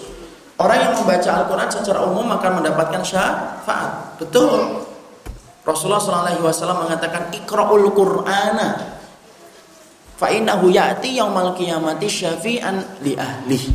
Baca Quran, sesungguhnya Quran itu kelak menjadi syafaat bagi orang yang membacanya. Itu dalilnya umum yang kita sudah sebutkan nomor 4 kalau tidak salah. Adapun ini disebutkan secara penyebutan khusus. Yaitu apa? Membaca surat Al-Mulk. Maka kemudian dalilnya dulu kita bacakan supaya kita paham. Maka sampai-sampai kemudian Rasulullah SAW mengatakan suratum minal Quran. Fihi salasuna ayatan tashfa' li sahibiha hatta yughfar lahu. Faqala tabarakalladzi biyadihil mulk fa akhrajathu minan nar wa adkhalathu jannah. Rasulullah itu termasuk salah satu laki-laki di antara para nabi yang selalu merutinkan membaca surat Al-Mulk sebelum beliau tidur. Jadi termasuk kebiasaan Nabi ketika malam beliau berwudu, beliau mematikan lampu penerangan rumahnya dengan baca bismillah, dia kemudian mukul-mukulkan tempat tidurnya membaca bismillah, baca Al-Ikhlas, Al-Falaq, An-Nas dan ayat kursi dan termasuk kebiasaannya Nabi dalam satu riwayat yang sahih sesungguhnya Rasulullah SAW sesungguhnya beliau senantiasa merutinkan untuk membaca surat Al-Mulk sebagaimana hadis riwayat Imam Tirmidzi. Imam Tirmidzi. Makanya Nabi kemudian mengatakan fihi di dalam Al-Qur'an itu ya salah satu ayatan. Ada satu surat yang kemudian jumlahnya itu 30 ayat. Yang mana bagi orang yang membacanya dan merutinkan untuk membaca surat Al-Mulk maka sesungguhnya yughfar lahu. Dia itu akan diampuni oleh Allah secara khusus ketika dia merutinkan surat Al-Mulk. Kemudian Nabi kemudian membacakan apa? Tabarakalladzi biyadihil mulku wa ala kulli syai'in qadir. Ayat yang pertama dalam surat Al-Mulk. Berarti surat Al-Mulk itu kemudian memiliki keutamaan double. Keutamaan secara umum dia bisa memberikan syafaat bersama Al-Baqarah, Ali Imran, Al-Maidah dan yang lainnya. Tetapi kemudian ada keutamaan yang kedua. Keutamaan yang kedua dia secara khusus disebutkan oleh Nabi merupakan surat yang mampu bisa memberikan syafaat kepada orang yang membacanya. Surat Al-Mulk gitu. Dan Nabi membacanya setelah membacanya sebelum beliau itu kemudian tidur. Ya. Makanya kemudian di sinilah kita mendapati dalam beberapa keterangan para ulama dalam keterangan yang disampaikan dari Imam Tirmidzi, maka Rasulullah SAW terbiasa untuk membaca Al-Mulk sebelum beliau tidur dan kemudian beliau tidur dengan membawa surat Al-Mulk karena keagungan makna yang dimiliki oleh surat Al-Mulk. Dan ini kemudian harusnya menjadi perhatian. Boleh nggak Ustadz kita itu mengutamakan surat-surat tertentu daripada surat-surat yang lainnya? Boleh, tidak apa-apa. Kenapa? Karena mengutamakan ayat di atas ayat yang lainnya termasuk di antara perkara yang diperbolehkan di dalam Al-Qur'an. Allah berfirman, "Manansakh min ayatin aw nusiha na'ti bi khairin aw misliha." Tidaklah kami hapus satu ayat lalu kami datangkan ayat yang semisalnya atau ayat yang lebih baik. Allah menyebut ayat yang lebih baik. Berarti di dalam Al-Qur'an ada surat yang lebih baik daripada surat yang lainnya. Iya. Itu Allah yang menyebutkan itu. Makanya kemudian surat Al-Baqarah tidak bisa disamakan dengan surat Maryam. Surat Ali Imran tidak bisa disamakan dengan surat Hud. Kenapa? Karena keutamaan yang dimiliki surat Al-Baqarah itu besar dibandingkan surat-surat yang lainnya. Sebagaimana surat Al-Mulk itu keutamaannya lebih besar daripada surat Nuh ataupun surat Al-Munafikun sekalipun. Kenapa? Dia punya keutamaan khusus. Karena tidak semua Al-Quran itu memiliki, tidak semua surat di dalam Al-Quran itu memiliki keutamaan khusus. Semua surat di dalam Al-Quran memiliki keutamaan umum. Keutamaan umum itu apa? Dibaca berpahala dan menjadi petunjuk dalam kehidupan. Itu keutamaan secara umum. Adapun keutamaan secara khusus itu apa? Keutamaannya secara khusus yaitu adalah beda-beda. Contohnya surat Al-Baqarah. Surat Al-Baqarah itu keutamaan khususnya apa? Yaitu mampu memberikan naungan kepada orang ketika nanti dikumpulkan di padang masyar bersama dengan surat Ali Imran. Surat yang paling utama itu salah satunya Al-Baqarah, Pak. Makanya kalau Bapak itu anak-anak saya, saya wajibkan itu menghafalkan surat Al-Baqarah. Cuma masalahnya kan bukan anak saya. Dan kalau saya wajibkan membaca menghafalkan surat Al-Baqarah, bulan depan tidak ada yang ngaji. Karena nggak udah pasti tidak ini. Padahal surat al-baqarah itu besar besar besar. Nabi itu selalu tanya surat al-baqarah pak. Nabi itu nanya selalu surat al-baqarah jadi Nabi itu kalau kemudian ada satu pasukan akan pergi Nabi mengatakan mayukum ayukum ayuhum yahfad surat al-baqarah mana nih yang hafal surat al-baqarah Ada seorang sahabat mengatakan, "Ana ya Rasulullah." Berarti nanya amal itu kadang-kadang boleh. Jadi boleh nggak kita nanya amal? Siapa yang tadi malam sholat tahajud? Jangan buru-buru komentar itu tidak sunnah pertanyaan itu. Enggak lah. Oh, Nabi aja nanya kok. Kadang-kadang itu boleh. Nabi nanya, siapa ini yang hafal surat Al-Baqarah? Ana ya Rasulullah. Ya sudah, kamu jadi amirnya kelompok ini. Nabi ketika kemudian menguburkan orang, Nabi juga nanya. Contohnya dalam perang Badar dan perang Uhud, yang meninggalkan banyak, tidak bisa satu jenazah satu lubang, hanya satu lubang diisi tiga dan empat jenazah sekaligus. Maka Nabi ketika kemudian akan memasukkan itu Nabi selalu nanya dulu, Ayuhum yahfad surat Al-Baqarah. Mana ini yang hafal surat Al-Baqarah? Fulan ya Rasulullah. Masukkan dia dulu. Ditarik dia dimasukkan dulu, didekatkan ke liang lahatnya. Paling dekat dengan Ka'bah. Kenapa? Dia pulang kepada Allah membawa hafalan surat Al-Baqarah. Kita ini apa ridho atau Pak? Pulang kepada Allah tidak membawa hafalan Quran di dalam dada kita. Berarti jangan-jangan dada kita ini kuburan loh. Rumah yang tidak dibacain Quran itu kan disebut apa? Kuburan. Bawalah satu surat, dua surat, jangan tiga surat yang terakhir toh terus. Bawalah itu. Al-Baqarah gitu kita bawa atau kemudian kalau tidak mampu Al-Baqarah Al-Mulk lah yuk kita hafalin gitu loh. Supaya kita pulang kepada Allah itu membawa sesuatu yang kita hafalkan itu. Quran itu. Quran itu. Makanya masih ingat itu ada seorang syekh itu dalam satu daurah ada dalam satu acara daurah ya kemudian disiarkan live di TV dan itu akhirnya ada yang merekam ada di YouTube itu ada seorang syekh itu ditanya sama salah satu penanya di acara TV itu ada pertanyaan lewat telepon Syekh saya ini ditempatkan orang tua saya di kuburan syekhnya kaget itu kamu umurnya berapa nak 24 tahunan 25 tahunan Loh kok kamu ditempatkan di dalam kuburan? Orang tuamu masih hidup? Masih, masih hidup, masih hidup. Orang tuamu miskin? Enggak, kaya raya. Dan orang tua saya juga sama, hidupnya juga di kuburan. Loh, saya bingung gitu. Di kuburan mana? Rumah saya. Loh, kok di rumah? Kemudian anak itu berkata, telah lembutnya anak. Anak itu berkata, saya hidup 25 tahun Semenjak saya balik umur 7-8 tahun, saya tidak pernah mendengarkan orang tua saya membacakan Al-Quran di dalam rumah saya. Bukankah rumah yang tidak dibacain Quran itu adalah kuburan wahai syekhona, wahai syekh kami. Syekhnya nangis pak. Kadang-kadang kita itu Masya Allah rumah kita kuburan, dada kita kuburan. Tidak mampu kita kemudian dan tidak pernah berhasil untuk menghafalkan Quran. Ngaji harus sistematik pak. Jangan ngaji itu dua kali, tiga kali cukup lah. Sehari itu. Jangan ngaji terlalu banyak. Sehari enam kali itu tidak usah. Ustadznya cuma empat kali yo. Ngajinya itu dua kali. Sisanya pakai untuk kemudian menghafalkan Quran nambah dikit-dikit jangan sampai kemudian ditanya sudah ngaji berapa puluh tahun oh sepuluh tahun saya sono pernah masjid sono juga pernah tapi kalau ditanya hafalan Qurannya nah itu masalahnya di situ tuh Makanya Masya Allah ya, ayolah Pak hafalin Quran. Satu-satu Insya Allah. Karena apa? Dan itu termasuk di antara keutamaan kita bersama Al-Quran. Makanya kemudian di antara surat, kalau boleh saya katakan, kalau mampu Al-Baqarah. Kalau tidak mampu ya sudah, 10 ayat dalam surat Al-Baqarah. Empat ayat yang pertama, ayat kursi, dua ayat setelah ayat kursi, tiga ayat yang terakhir. Itu kata Abdullah bin Mas'ud. Ya, Kemudian Ali Imran, tidak mampu Ali Imran, ya sudah. 10 ayat yang terakhir dalam surat Ali Imran. Kenapa?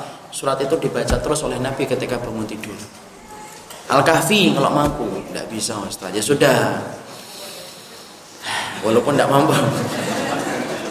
Bahwa kemudian dihafalkan 10 ayat yang pertama. Kenapa? Usiman fitnah dajjal. Usima itu dijaga dari fitnahnya dajjal. 10 ayat yang pertama.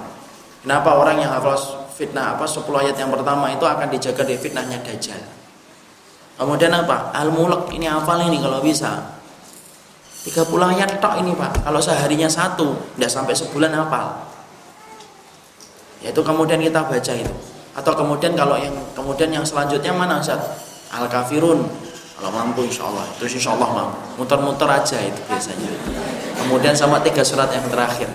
Tiga surat yang terakhir itu ya Al-Ikhlas, Al-Falak, An-Nas. Itu sudah tahu lah insya Allah Sunnah yang itu insya Allah tidak saya terangkan Insya Allah diamalkan terus. Karena yang dihafal itu doang. Jadi di situlah kita mengerti termasuk di antara keutamaan surat Al-Mulk. Kalau kita bertanya, saat saya ingin mendapatkan syafaat dari surat Al-Mulk, adakah waktu fihi taksis fikiratiha? Adakah kemudian keutamaan waktunya untuk membacanya? Tidak ada, tidak ada keutamaannya di waktu kapan, kapan saja. Tapi kalau kita merujuk kepada riwayat dari Imam Tirmidzi tadi, maka sesungguhnya Nabi membacanya setiap beliau menjelang tidur. Setiap menjelang tidur maka beliau kemudian membaca tabarakalladzi biyadil mulku wa wala kulli syai'in qadir. Dan itu yang harusnya menjadi perhatian pula oleh kita. Jadi menjadi perhatian oleh kita yaitu adalah ketika kita membaca surat Al-Mulk dan kita rutinkan dan kemudian itu menjadi sebab syafaat dalam kehidupan kelak kita di akhirat. Ya. Kemudian yang ke delapan. Eh? Yang ke delapan atau sembilan? Sembilan. Yang kesembilan, di antara perkara yang bisa memberikan syafaat kepada kita itu apa? Puasa. Kita selesaikan ya pembahasan ini, insya Allah supaya ganti judul gitu. Sudah sudah setahun masih 10 syafaat. Oke. Maka kemudian yang ke sembilan, puasa. Puasa itu termasuk di antara perkara yang mampu memberikan syafaat. Maka kemudian Rasulullah kita baca dulu dalilnya karena omongan tanpa dalil dongeng yang tidak perlu didengarkan. Hadis riwayat Imam Ahmad dari kemudian Abdullah bin Samir Rasulullah sallallahu wasallam menyampaikan asyamu wal Qur'anu yashfa'ani lil abdi yaumal qiyamati. Yaqulu siyam ayu rabbi manathu ta'am wasyahawati bin nahari fasyafa'ni fihi. Rasulullah SAW mengatakan puasa dan Al-Quran itu bergandengan untuk memberikan syafaat kepada manusia kelak pada waktu hari kiamat. Puasa itu akan ngomong, puasa itu akan ngomong. Wahai Rabbku, sesungguhnya aku telah menahannya dari makan pada siang hari dan aku menahannya dari nafsu syahwatnya. Makanya kemudian perkenankan aku memberikan syafaat kepada orang itu. Artinya, sesungguhnya amal solih yang dilakukan manusia kelak itu mampu bersaksi. Puasa itu mampu ngomong, sholat itu mampu ngomong. Maka kemudian di antara perkara yang kelak bersaksi di hadapan Allah yaitu adalah amalan puasa kita. Makanya kemudian amalan puasa termasuk di antara amalan yang bisa memberikan syafaat bersama dengan amalan ketika membaca Al-Qur'an. Dan saya sampaikan, kalau yang namanya sudah kemudian berpuasa, maka kita harus paham, puasa sunnah itu yang paling puncak apa? Yang paling puncak adalah puasa Dawud. Ahabba siyami indallahi siyama Dawudin. Puasa yang paling disenangi oleh Allah itu puasa Dawud. Ya sumu yauman wa yuftiru yauman. Puasanya di satu hari dan kemudian berbukanya satu hari. Kalau sudah puasa Dawud, tidak perlu kemudian kita puasa yang lainnya. Jadi tidak perlu kita puasa Senin Kamis lagi tidak usah. Kenapa? Sudah puasa da Dawud. Kalau kemudian kita menggandeng-gandengkan lagi puasa Dawud, ayamul bid, Senin Kamis, maka justru itu tidak pernah dicontohkan oleh Nabi dan tidak pernah dicontohkan oleh para sahabat. Kalau sudah milih salah satu, sudah. Ya, ini contohnya. Kita misalkan puasa Dawud. Kemudian puasanya hari Sabtu kita eh, hari Ahadnya kita tidak puasa. Eh, hari Ahadnya kita puasa. Hari Sabtunya tidak puasa, Ahadnya puasa. Kemudian jatuh Senin, sudah senangnya makan. Jangan senangnya kemudian puasa sekalian deh Senin Kamis. Enggak. Kenapa? Kalau semacam itu namanya puasa, namanya wisol dan wisol itu tidak diperbolehkan bagi umatnya Nabi. Wisol itu hanya boleh untuk siapa? Untuk Rasul, tapi tidak untuk umatnya Rasul. Dan itu termasuk di antara perkara yang menjadikan akhirnya puasa itu termasuk di antara puasa yang dimakruhkan. Kalau sampai bergandengan berhari-hari sampai kemudian kita tidak memberikan jeda bagi tubuh kita, maka sesungguhnya itu tidak termasuk di antara perintah sunnah. Para ulama lalu kemudian mereka mengatakan di dalam fatwa lajnah daimah, dalam fatwa ulama-ulama besar, kemudian dikatakan kalau seseorang itu sudah melakukan puasa Dawud, maka tidak perlu melakukan puasa yang lainnya. Tapi boleh nggak menggabungkan niat kalau harinya itu barengan? Boleh. Itu namanya poligami niat sensitif ya padahal saya cuma ngomong poligami niat. Apalagi ngomong yang lain ya. Maka kemudian boleh nggak kita mempoligami niat? Boleh. Bapak kemudian tadi puasanya misalkan Sabtu puasa Ahad tidak puasa Senin puasa kan? Kemudian digabungkan dengan sekalian puasa Senin Kamis. Boleh atau tidak? Boleh. Pendapat itu merujuk kepada apa yang disampaikan oleh Imam Ibnu Rajab Al-Hambali dalam kitabnya Jami'ul Ulum wal Hikam. Boleh dan menggabungkan niat itu menjadikan kita pahalanya juga lebih besar. Berdasarkan banyaknya niat yang kita tanam berdasarkan banyaknya pahala yang kita akan peroleh.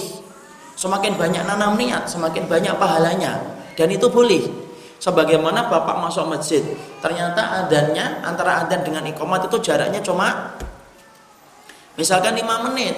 Padahal kita pengen tahiyatul masjid kita pengen syukrul wudhu kita pengen sholat sunnah fajar tapi kalau kita laksanakan tiga-tiganya ini 10 menit lewat Akhirnya apa? Sholat dua rakaat, tapi di situ tahiyatul masjid, di situ akibal wudhu, di situ kemudian qobliyah fajar atau kemudian sholat sunnah fajar. Boleh atau tidak? Boleh. Selama niatnya yang sunnah dengan yang sun sunnah, tapi tidak boleh yang wajib ketemu dengan yang sunnah. Puasa apa ini? Syawal, tapi sekalian kodok. Enak bener. Yang kodok wajib, yang syawal itu sunnah. Jangan digabung yang wajib dengan yang sunnah. Karena kemudian apa? Setelah sunnah dua rakaat apa ini? Setelah sunnah fajar sekalian subuh tidak bisa. Karena yang satu wajib, yang satu sun sunnah tidak boleh. Tapi kalau sama-sama sunnah boleh itu namanya kalau bahasa fikihnya, bahasa kitabnya taat dudun niat, taatut. Taatut itu bukan masalah istri doang. Makanya kalau istri-istri dengar taadud itu jangan langsung marah-marah dulu. Taadud itu ada dua, taadud niat. Taadud niat itu taadud dalam masalah niat. Dia poli niat dan dia memulih memulihkan itu. Semakin banyak niat yang ditanam semakin mulia. Maka kemudian puasa termasuk di antara perkara yang bisa memberikan syafaat pada kehidupan ketika kelak pada waktu hari kiamat. Kemudian yang terakhir kita habiskan yang ke-10 Puasa itu apa? Perkara yang bisa memberikan syafaat apa? Ketika ada orang yang meninggal dunia mati syahid. Nah, itu orang yang beruntung itu Kenapa? Karena kita paham tidak ada keutamaan yang paling besar orang itu ketika meninggal dunia kecuali mati syahid sampai tidak merasakan sakaratul maut. Nabi sampai mengatakan di dalam hadis riwayat Muslim kamasil karsoh sebagaimana digigit semut. Makanya saking nikmatnya orang mati syahid sampai mereka ingin mati lagi, mati lagi, mati lagi walaupun sudah di surga. Walaupun mereka sudah di surga. Makanya kalau kita lihat misalkan di daerah Syam sana Kemudian kita melihat ada orang yang kepalanya pecah kena pecahan mortal. Kelihatannya sakit, itu kelihatannya kita. Tapi hakikatnya kalau dia ikhlas, maka sesungguhnya dia itu matinya tidak merasakan sakit kecuali sebagaimana digigit semua. Makanya sampai kita mendapati Rasulullah bersabda dalam riwayat Bukhari, tidak ada loh orang fakir, orang miskin banget ketika hidup di dunia, sudah dapat di surga, tapi masih minta balik ke dunia, padahal di dunianya miskin banget Siapa itu ya Rasul? Orang yang mati syahid. Kenapa? Pengen merasakan nikmatnya mati. Makanya sampai-sampai kita mendapati kisah yang mencengangkan dari Abu Dawud kan. Rasulullah itu menceritakan tentang kematian Abdullah bin Haram. Masih ingat? Abdullah bin Haram itu bapaknya Jabir bin Abdullah. Salah satu sahabat di antara tujuh sahabat yang paling banyak meriwayatkan hadis dari Nabi itu Jabir. Sahabat senior, senior. Dalam perang Uhud, bapaknya Abdullah bin Haram. Nanti kapan-kapan bahas sirahnya Abdullah bin Haram. Saya senang sirahnya beliau, masya Allah. Semua sahabat itu luar biasa sirahnya. Sini nanti kitabnya sirah aja insya Allah. Abdullah bin Haram itu masya Allah salah satu sahabat yang sudah sepuh, tapi tidak bisa dihalangi untuk berjihad. Itu Abdullah bin Haram. Makanya dalam perang Uhud itu sampai kemudian orang itu musyrik itu betul-betul mencincangnya. Dalam satu riwayat yang disebutkan oleh Imam Ibnu Katsir, kupingnya itu tidak ketemu. Ketika meninggal dunia, kupingnya tidak ketemu. Karena yang suka memutilasi orang itu siapa? Orang-orang musyrik, orang-orang kafir dari dulu kayak gitu. Kalau kita kan nggak boleh, Pak. Bunuh, bunuh sudah. Tidak boleh kita memutilasi, tidak boleh itu namanya tamsil, tidak boleh itu haram dalam hukum Islam dan itu melampaui batas. Walaupun sama orang kafir, walaupun sama orang kafir ya maka kemudian ketika meninggal dunia siapa yang sedih Abdullah yaitu Jabir bin Abdullah anaknya nangis di situ kita paham ya ketika ada seseorang yang meninggal dunia ada yang nangis itu boleh. Bukan kemudian tidak sunnah kamu kok nangis tidak sunnah udah ngaji di mana-mana nangis. Tidak menangis itu bagian dari konsekuensi logis makanya Nabi mengatakan innal uyuna tadma wal quluba tahzan. Loh, hati itu boleh sedih, mata boleh meneteskan airnya. Allah itu menitipkan air di belakang mata kita itu apa? Ya karena kita butuh ekspresi ketika sedih. Makanya Allah menitipkan air bukan hanya di sungai, bukan hanya di lautan, tapi di belakang mata kita. Jabir nangis. nangis. Maka ketika kemudian nangis, Rasulullah tahu tidak ada orang yang paling sensitif bermuamalah kepada para sahabat kecuali Nabi. Nabi itu tahu. Nabi ada sahabat yang sedih aja Nabi tahu kok. Kamu kenapa sedih? Itu Nabi. Masya Allah ya. Beliau itu tipe mu'alim dan tipe murabbi, Pak. Bapak tahu nggak bedanya apa itu mu'alim dan murabbi? Mu'alim itu biasanya hanya ngajar tok selesai. Itu mu'alim, Pak. Kalau murabbi, dia tahu satu persatu semua orang yang di yang kemudian ada di hadapannya. Itu namanya murabbi. Di pondok itu rata-rata ustadz itu mu'alim dan murabbi. Kalau rata-rata ustadz hari ini yang kita lihat di mana-mana itu dia mu'alim tapi bukan murabbi deh. Kenapa? Tidak bisa dia merhatikan satu persatu saking banyaknya dan jumlah dia waktunya juga terbatas. Tapi Nabi di antara keberkahan waktunya, beliau itu mu'alim juga murabbi, tahu persatu persatu di antara sahabatnya. Itu saking barokahnya waktunya Nabi. Ngurusin negara, tapi masya Allah masih ngurusin sembilan istri loh. Dan tidak ada satupun istrinya Nabi yang kemudian protes sama Nabi itu saking barokahnya waktu yang Rasul. Ya, jadi saya punya buku berkah waktunya Nabi. Ternyata Nabi itu yang dulu sih banyak. Sama dengan 24 jam saya dan antum ini. Tapi beda banget. Allah memberikan keberkahan bagi waktunya Rasul. Ya. Maka kemudian sampai kemudian Jabir bin Abdullah mendapati sedih, maka kemudian dipanggil Ta'ala indihuna, ya Jabir, sini sini sini. Jangan nangis. Sudah. Ala ukhbiru kama Allahu li abika. Kamu mau tahu nggak apa yang dibicarakan oleh Allah kepada ayahmu? Bala ya Rasulullah, saya ingin tahu ya Rasulullah. Jabir, maka lama Allah ahadan illa min marai hijabin wa kallama abaka kifahan. Jabir, tahu nggak? Allah itu kalau bicara dengan ruh ketika sudah meninggal dunia, Allah itu selalu selalu bicara di belakang hijab, ada hijabnya. Kenapa? Allah itu punya hijab, kenapa? Cahayanya yang sangat indah yang tidak bisa untuk kemudian ini. Kapan Allah itu akan membuka hijabnya ini? Nanti ketika kita dimasukkan ke surga insya Allah salah satu kenikmatan yang paling tinggi itu melihat wajahnya Allah. Maka kemudian ketika khusus ketika menyambut ayahmu wakal lama kifahan. Tapi khusus ketika Allah itu bicara kepada ayahmu Abdullah bin Haram itu maka sesungguhnya Allah itu bicara tanpa hijab kifahan. Kifahan itu face to face Face to face itu wajah ke wajah. Wajah ke wajah. Kemudian Allah karena menghormati Abdullah bin Haram karena cintanya Allah kepada Abdullah bin Haram. Bapak bisa bayangin nggak sedahsyat apa imannya orang itu? Saking cintanya Allah kepada Abdullah bin Haram. Justru kapan meninggal dunia? Habis terbunuh dalam perang Uhud, kupingnya hilang. Allah kemudian tanya, Ya ibadi, tamana alayya u'tika. Kamu minta apa? Eh minta apa kamu? Oh jika aku kasih kontan cash apa yang kamu minta. Kemudian Abdullah bin Umar sudah mendapatkan surga. Lah ya ibadah. Kemudian Allah menyampaikan, "Tamanna alayya utika." Kamu minta, kamu minta, minta, kamu minta. Aku kasih. Kemudian tahu permintaannya apa? Antuh yani fa'uqtalu fika saniyatan. Kalau begitu ya Allah hidupkan saya lagi. Supaya saya terbunuh lagi nanti. Nanti hidupkan lagi, terbunuh saya lagi. Kemudian Allah menjawab, Innahu sabaka ini innahu la yurja'un. Keputusan hidup dan mati ada batasan yang telah aku tetapkan. Maka kemudian tidak bisa itu. Kemudian akhirnya apa? Abdullah bin Haram mengatakan, Fa'ablik, fa'abligh man warai. Kalau begitu ya Allah, sampaikanlah apa yang sedang aku rasakan dari kenikmatan yang engkau berikan kepadaku sampaikan kepada anakku, sampaikan kepada keluargaku, sampaikan kepada umatnya Nabi. Kemudian Allah turunkan surat Ali Imran 169. Wala tasabanna alladziina qutilu fi sabilillahi amwat bal ahyaun inda rabbihim yurzaqun. Jangan sekali-kali deh kamu mengira bahwasanya orang yang mati itu terbunuh, tetapi mereka hidup dikasih rezeki oleh Allah. Makanya kalau kita ditanya, ruh itu tempatnya di mana ya Ustaz? Ruh itu tidak ada yang gentayangan ya sempat-sempatnya gentayangan menghadapi pertanyaan mungkar dan nakir aja berat kok gentayangan. Ya ada itu roh bergentayangan itu. Ruh itu ditempatkan oleh Allah berdasarkan amalnya. Ada ruh yang ditaruh di dalam perutnya bumi, ada ruh yang ditaruh di atas periuk. Siapa itu pemilik ruh yang di atas periuk yang dipanaskan? Pemilik ruh zunat. Zunat itu orang-orang yang berzina.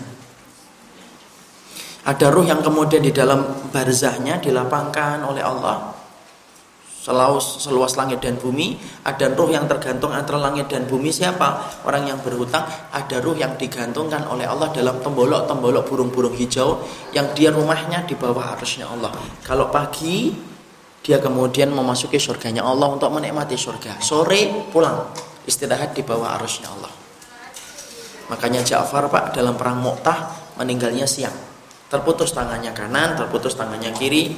Kemudian saat itu membawa royah. Royah itu apa? Tanda kemenangan Islam, tanda bendera itu royah namanya. Bendera Islam itu royah. Dan sesungguhnya peperangan pada zaman itu ditentukan. Bendera kalau masih tegak berarti pasukan itu masih eksis. Maka kemudian peperangan yang sampai merenggut tiga sahabat besar. Salah satunya Ja'far, keponakan Nabi yang paling mirip dengan Rasulullah. Dia bawa kemudian dengan tangan kanannya diputus. Dibawa dengan tangan kirinya diputus kemudian dia susah payah kemudian dengan lahirnya putus. Putus dari lahirnya kurir menyampaikan langsung kepada Nabi ke Madinah dan mengabarkan ya Rasulullah Ja'far telah meninggal dunia. Malamnya Rasulullah bermimpi inni ra'aitu Ja'faran yatiru bi janahaihi fi sama'il jannah. Rasulullah kemudian mengatakan aku tadi malam melihat Ja'far. Sudah terbang di antara nikmatnya dan indahnya surga. Dan itu termasuk di antara apa? Janji kepada orang yang mati syahid.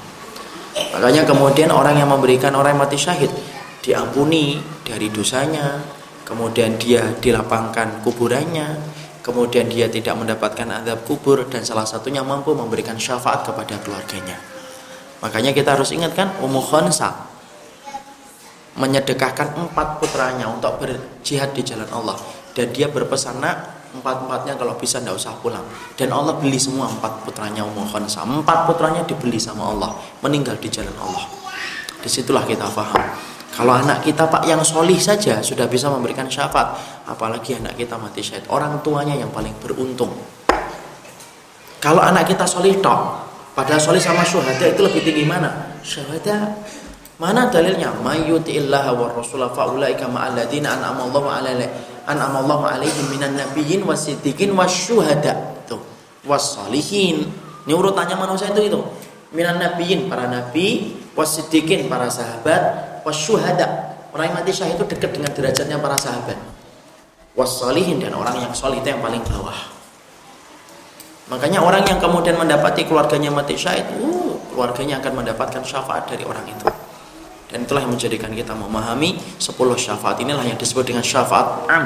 Syafaat yang ditetapkan dan bisa memberikan manfaat dalam kehidupan kita. Barakallahu fikum. Kita sudah selesai 10 syafaat yang kita pelajari.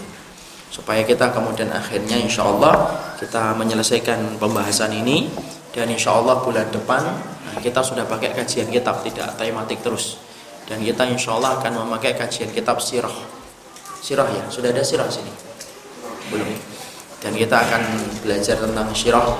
Kemudian kita mulai dari surahnya para sahabat dari Abu Bakar, Umar, Utsman, Ali. Dan silakan bukunya. Buku yang kita akan pakai adalah buku sirahnya sahabat Syekh Mahmud Al-Misri Hafidhullah Ta'ala.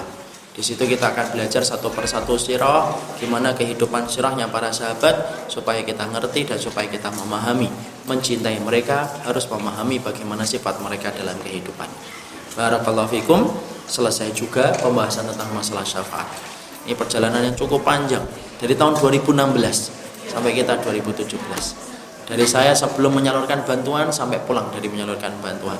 Akhirnya selesai pembahasan tentang masalah syafaat. Semoga Allah memberikan keberkahan.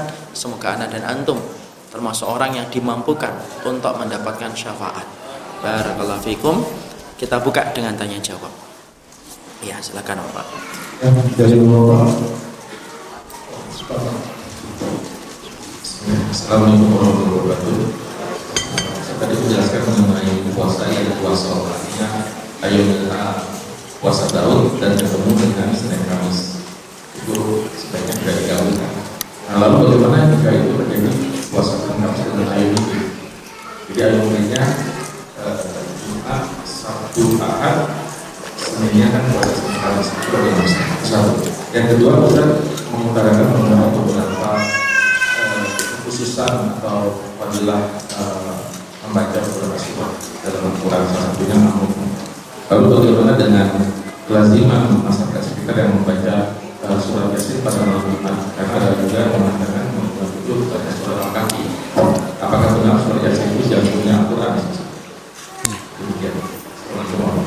Salam. Bismillah. Bapak yang semoga Allah rahmati dan Allah berkahi.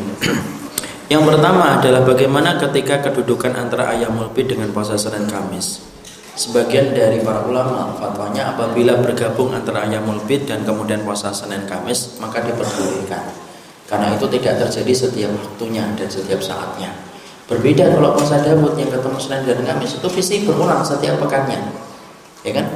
Setiap pulang bisa berulang. Maka barang siapa yang melazimi ayat bid karena itu wasiatnya Nabi kepada Abu Hurairah radhiyallahu anhu, kemudian kita melaksanakan sunnah itu. Bertemu dengan puasa Senin Kamis, maka sesungguhnya ketika diurutkan dan diteruskan maka diperbolehkan. Karena itu hanyalah kejadian satu bulan sekali dan belum tentu dalam satu bulan sekali terjadi yang semacam itu. Tapi kita harus paham ya Pak. Kenapa kita disunahkan puasa Senin Kamis? Itu banyak pemahaman yang kurang benar bahwasanya banyak meyakini bahwasanya puasa Senin Kamis itu karena Nabi dilahirkan pada hari Senin, makanya kemudian puasa. Makanya ada praktek orang yang ulang tahun biasanya puasa. Tidak ada itu. Nabi puasa Senin Kamis itu karena pada hari itu adalah hari ditampakkannya amal kepada Allah dalam sepekan. Dan Nabi suka ditampakkan amalnya itu pada hari dalam keadaan berpuasa. Bagaimana tentang kedudukan masalah surat Yasin? Sebenarnya pembacaan surat Yasin dan surat Al-Kahfi itu hadisnya tidak ada kesepakatan para ulama, Pak. Bahkan dalam surat Al-Kahfi pun sama. Surat Al-Kahfi pun tidak lepas dari perbedaan para ulama. Sebagian ulama juga masih mendoifkan tentang keutamaan surat Al-Kahfi. Makanya sampai diterangkan man doa man qara'a surat al-kahfi lailatal jumu'ati addu'a lahu nur bainal jum'ataini. Barang siapa yang membaca al-kahfi diberikan cahaya pada dua Jumat. Sebagian ulama ada yang mendhaifkan hadisnya dari Abu Dawud. Tapi sebagian sebagian ulama yang lainnya menghasankan. Saya termasuk yang berpegang kepada menghasankan, tapi tidak menafikan ketika ada yang melemahkan saya tidak menyalahkan. Bagaimana dengan surat Yasin? Surat Yasin yang saya pahami dan saya baca dalam beberapa kitab kitab hadis salah satunya dalam kitab Al-Maudu'at Imam Zawzi maka itu termasuk di antara surat sama. Dengan surat-surat yang lainnya tidak ada perbedaan. Adapun yang mengatakan bahwasanya itu termasuk jantungnya Al-Quran hadis itu hadis yang kemudian memiliki guncangan di dalam masalah sana artinya belum ada kesepakatan para ulama ketika mengambil hadis tersebut. Tapi menurut Ana bagi kemudian kita adalah Silahkan yang terpenting tidak usah kalau misalkan kita tidak mau meributkan tentang itu. Yang terpenting apa? Baca Quran aja kalau hari Jumat. Itu jawaban yang paling enak. Jadi kalau kemudian kita ingin untuk melazimi surat Al-Kahfi silahkan. Ataupun ketika kemudian kita ingin membaca Al-Quran secara umum silahkan. Makanya sebagian para ikhwan itu mereka melazimi untuk membaca surat secara umum tanpa mengkhususkan surat-surat tertentu. Tapi yang jelas apakah surat Yasin termasuk jantungnya Al-Quran? Maka jawabannya tidak karena sesungguhnya hadisnya adalah hadis yang dikategorikan hadis yang bisa belum bisa dikatakan hujah. Allah alam bisa. Ya. Berikutnya mungkin satu lagi buat bapak-bapak terusnya ke ibu-ibu yang sudah bisa dimulai. Bapak, bapak ambilkan tas itu. Terusnya bapak ya. Gak usah ada bapak isinya ada bapak. Ini nanti kitab yang akan kita pakai ini. Kodarullah ya, kok bapak bawa ya. Tahu ya saya ngomong ini. Ini. Jadi surah sahabat nanti pakai buku ini. Tapi bukan tas ini loh ya. Jadi ini. Nanti ini ada berapa empat jilid ya? Tiga tiga. Tiga ya, tiga jilid. Nanti kemudian ini kitab yang akan kita pakai. Insya Allah moga-moga bulan depan sudah saling membawa jadi enak ya tapi kalau saya sarankan kalau bapaknya beli ibunya juga beli jangan satu berdua lah mau jilbab aja nggak berdua kok kita berdua ya.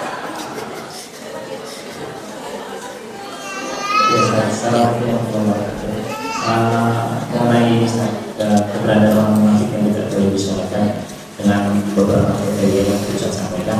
Uh, bagaimana dengan orang yang selama seluruh hidupnya dia tidak sholat? Apa itu berarti dari munafik sholatkan? Karena sebagian saudara-saudara kita di kampung yang memiliki paham kejauhan itu biasanya secara sosial mereka bagus, tapi untuk sholat itu mereka tidak Nah, akhirnya ada sebuah perbedaan apakah kita boleh menyolatkan orang yang memang selama seumur hidup memang tidak pernah sholat tapi dua sosialnya itu bagus. Allah. Antum memakai pendapatnya Imam Ahmad atau pendapatnya yang jumhur? Antum mau sebutkan dulu yang mana? Jumhur atau Imam Ahmad? Imam Ahmad. Imam Ahmad dikafirkan orang semacam itu tidak boleh disolati selama Kafir orang. Imam Ahmad bin Hanbal. Jumhur tidak mengkafirkan tapi harus ditanya dulu. Kenapa dia tidak sholat? Kalau dia mengingkari kewajibannya kafir. Dia kafir. Tapi kemudian orang semacam itu tidak layak disolati. Tidak layak disolati. Makanya yang sholat siapa? Ya orang yang tidak sholat, tidak sholat juga itu yang masuk. Kamu tidak sholat kan? Itu sama namanya. Kalau sholat. Ada kemarin tuh saya lihat Nah ini saya ingat ini. Ada itu saya lihat poster itu. Kalau kalian tidak mau mensolati orang-orang yang kena munafik, kami mensolati. Kemudian fotonya ada tahiyat akhirnya. Ini gimana sih? Mau buat poster tuh mau pintar-pintar dikit gitu loh.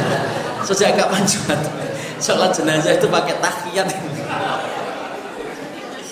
Kemarin saya tahu tuh, karena saya nggak tahu ya nggak lihat TV, tapi pas ketika baca ini kan kalau kalian tidak mau mensolati, kami siap untuk mensolati. Terus kemudian ada fotonya. Yang mensolati ya pakai tahiyat. ya Allah, buat pinter dikit gitu loh ya Allah karim ya Jadi kalau misalkan pelaku dosa besar kayak gitu, kalau Imam Ahmad kafir dia. Kafir. Makanya perjanjian antara diriku dalam orang itu adalah dalam kekafiran itu apa? Sholat. Barang siapa yang meninggalkannya maka dia kafir. Allah bisa. Dari ibu-ibu ada pertanyaan? Kalau tidak ada, saya tidak membawa lagi. Tidak ada.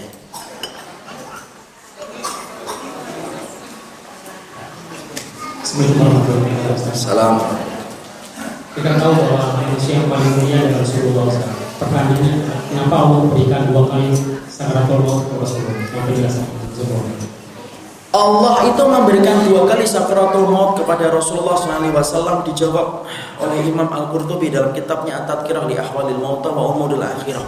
Karena sesungguhnya Allah ingin memberikan puncak ujian kepada Nabi supaya Nabi mendapatkan puncak nikmatnya di akhirat. Dan kita harus paham loh, ada orang yang beriman tuh yang kadang-kadang sakratul mautnya itu berat. Kenapa? Karena sakratul maut itu menggugurkan dosa.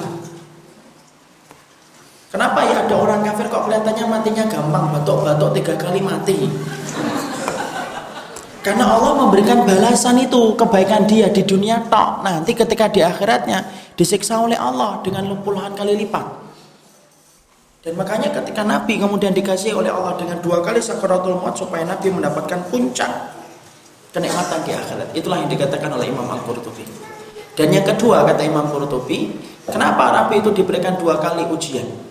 supaya kita kemudian umatnya merenung dan mengambil pelajaran kata Imam Qut. Kalau nabimu, nabiku, nabi kita bersama sakratul mautnya seberat itu apalagi kita nanti. Itulah di antara faedah yang disampaikan oleh Imam Al-Qurtubi. Ya. Jadi Masya Allah dan Rasulullah itu berat ketika meninggal dunia berat. Makanya sampai Ibunda Aisyah itu ngomong apa? Makuntu akhbit. Aku tidak pernah iri lagi setelah aku melihat kematian Nabi. Aku tidak pernah iri kepada orang yang aku lihat tampaknya meninggal itu gampang. Kenapa? Karena aku tahu semua orang yang meninggal dalam sakaratul maut itu berat. Cuma kita ditipu oleh mata. Allah alam bisa. Ya.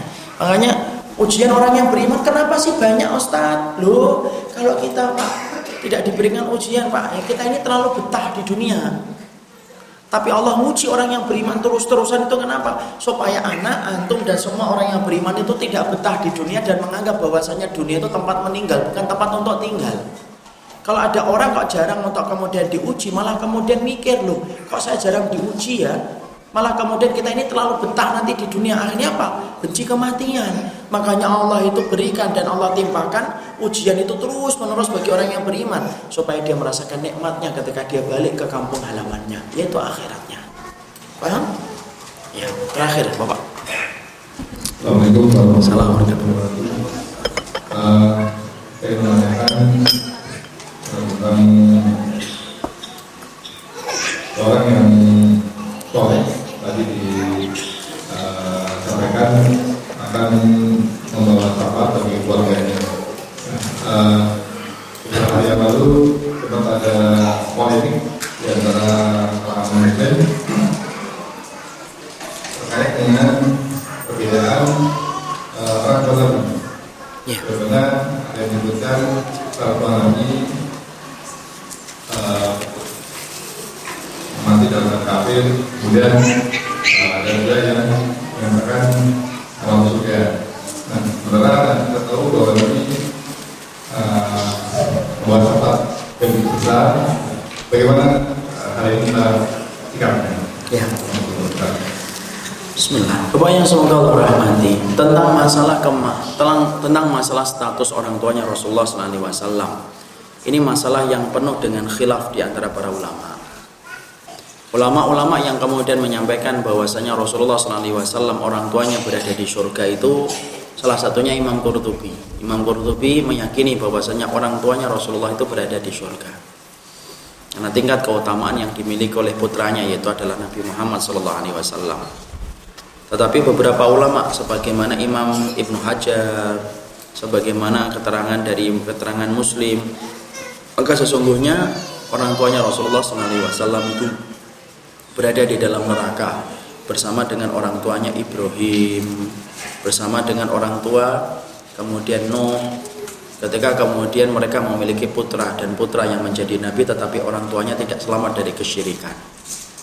Adapun kita masalahnya yang paling penting adalah biarkan ini menjadi khilaf di antara para ulama.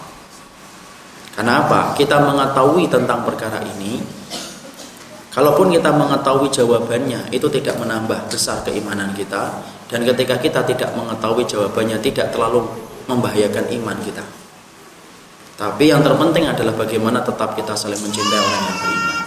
Saya khawatir apabila kemudian ini, ini sering dijadikan menjadi sering dijadikan menjadi isu bagi orang yang ingin menjadi penumpang gelap. Akhirnya apa? Dibentur-benturkan antara muslim dengan muslim yang lainnya. Kenapa? Atas masalah yang sebenarnya khilaf di antara para ulama. Dan saya juga sarankan kepada para ustadz yang mengatakan bahwasanya orang tuanya Rasulullah itu berada di dalam neraka. Ketika kemudian merujuk kepada hadis riwayat Muslim, saya sampaikan kepada mereka-mereka itu, Mbok sampaikan juga khilafnya di antara para ulama. Supaya kemudian tidak terlalu meruncing perbedaan ini sampai akhirnya menyebabkan robeknya persaudaraan di antara kaum muslimin. Maka kemudian juga jangan salahin kalau ada orang yang kemudian kalian mengatakan Rasulullah itu rumah orang tuanya di neraka. Kenapa kok sampai mereka menolaknya keras? Karena mungkin ada yang menyampaikan dengan cara yang kasar. Jangan kasar lah kalau memang kita itu memiliki satu perbedaan. Ada beberapa pemateri yang saya lihat, mungkin juga saya lah, saya juga tidak pandai menuduh orang. Tapi kadang-kadang banyak pemateri itu kalau menyampaikan satu perkara ada khilaf tapi tidak diterangkan khilafnya, itu bahaya. Akhirnya apa? Murid akan terbiasa melihat dari satu sisi yang menurut ustadznya dia tok itu saja. Padahal kemudian terkadang kita mendapati satu masalah itu ada khilafnya di antara para ulama. Kalau ada khilafnya, sampaikan khilafnya. Kemudian kita baru sampaikan, adapun saya milih ini. Tanpa kemudian kita menutup adanya perbedaan yang ada di antara para ulama. Biasanya kalau kemudian kita tidak menyampaikan perbedaan itu apa yang terjadi? Umat akan mengerti perbedaan itu dengan hitam dan putih. Dan setiap ada yang berbeda hitam dan setiap yang sama putih padahal tidak sesederhana itu. Nah kembali kepada pertanyaan tentang bagaimana status wafatnya Rasulullah, eh wafatnya orang tuanya Rasulullah SAW. Biarkan itu menjadi khilaf di antara para ulama. Khilaf di antara para ulama-ulama besar. Imam Qurtubi itu ulama besar atau ulama ecek-ecek? Ulama besar ulama Jabodetabek atau ulama gede ulama gede ya sudah kalau memang ada ulama besar yang menyampaikan itu ya sampaikan khilafnya Walaupun ketika saya kemudian walaupun ada yang ditanya, saya berpegang kepada pendapatnya riwayat Muslim, ya sudah tidak apa-apa. Tapi sampaikan ada khilaf di antara para ulama supaya kita menjadikan umat semakin berjauhan. Dan sesungguhnya perkara itu yang kita harus paham. Kadang-kadang ada beberapa hal yang tidak perlu kita ketahui secara detail. Makanya Imam Qurtubi sampai mengatakan ada ilmu yang sifatnya ilmu hulayan fa wa hulayan Ada sifat ilmu itu yang sifatnya mengetahuinya tidak terlalu bermanfaat, tidak mengetahuinya tidak terlalu masalah. Contohnya apa? Contoh nih. Nama wanita yang menggoda Nabi Yusuf itu siapa? Zulaikha atau tidak Zulaikha? Itu kan khilaf di antara para ulama. Tidak usah difikirkan terlalu dalam gitu. Sebagaimana kemudian nama buah yang kemudian dimakan Nabi Adam. Nama buah yang dimakan Nabi Adam itu apa ya? Imam Qurtubi ngingetin itu. Sudah nama buahnya para ulama beda sudah. Tapi ada satu keterangan dari Imam Qurtubi itu mengetahuinya tidak terlalu penting. Tidak tahu tentang nama buahnya nama buah yang dimakan Nabi Adam tidak membahayakan iman. Jadi kita kategorikan semacam itu saja. Ada ilmu-ilmu yang semacam itu.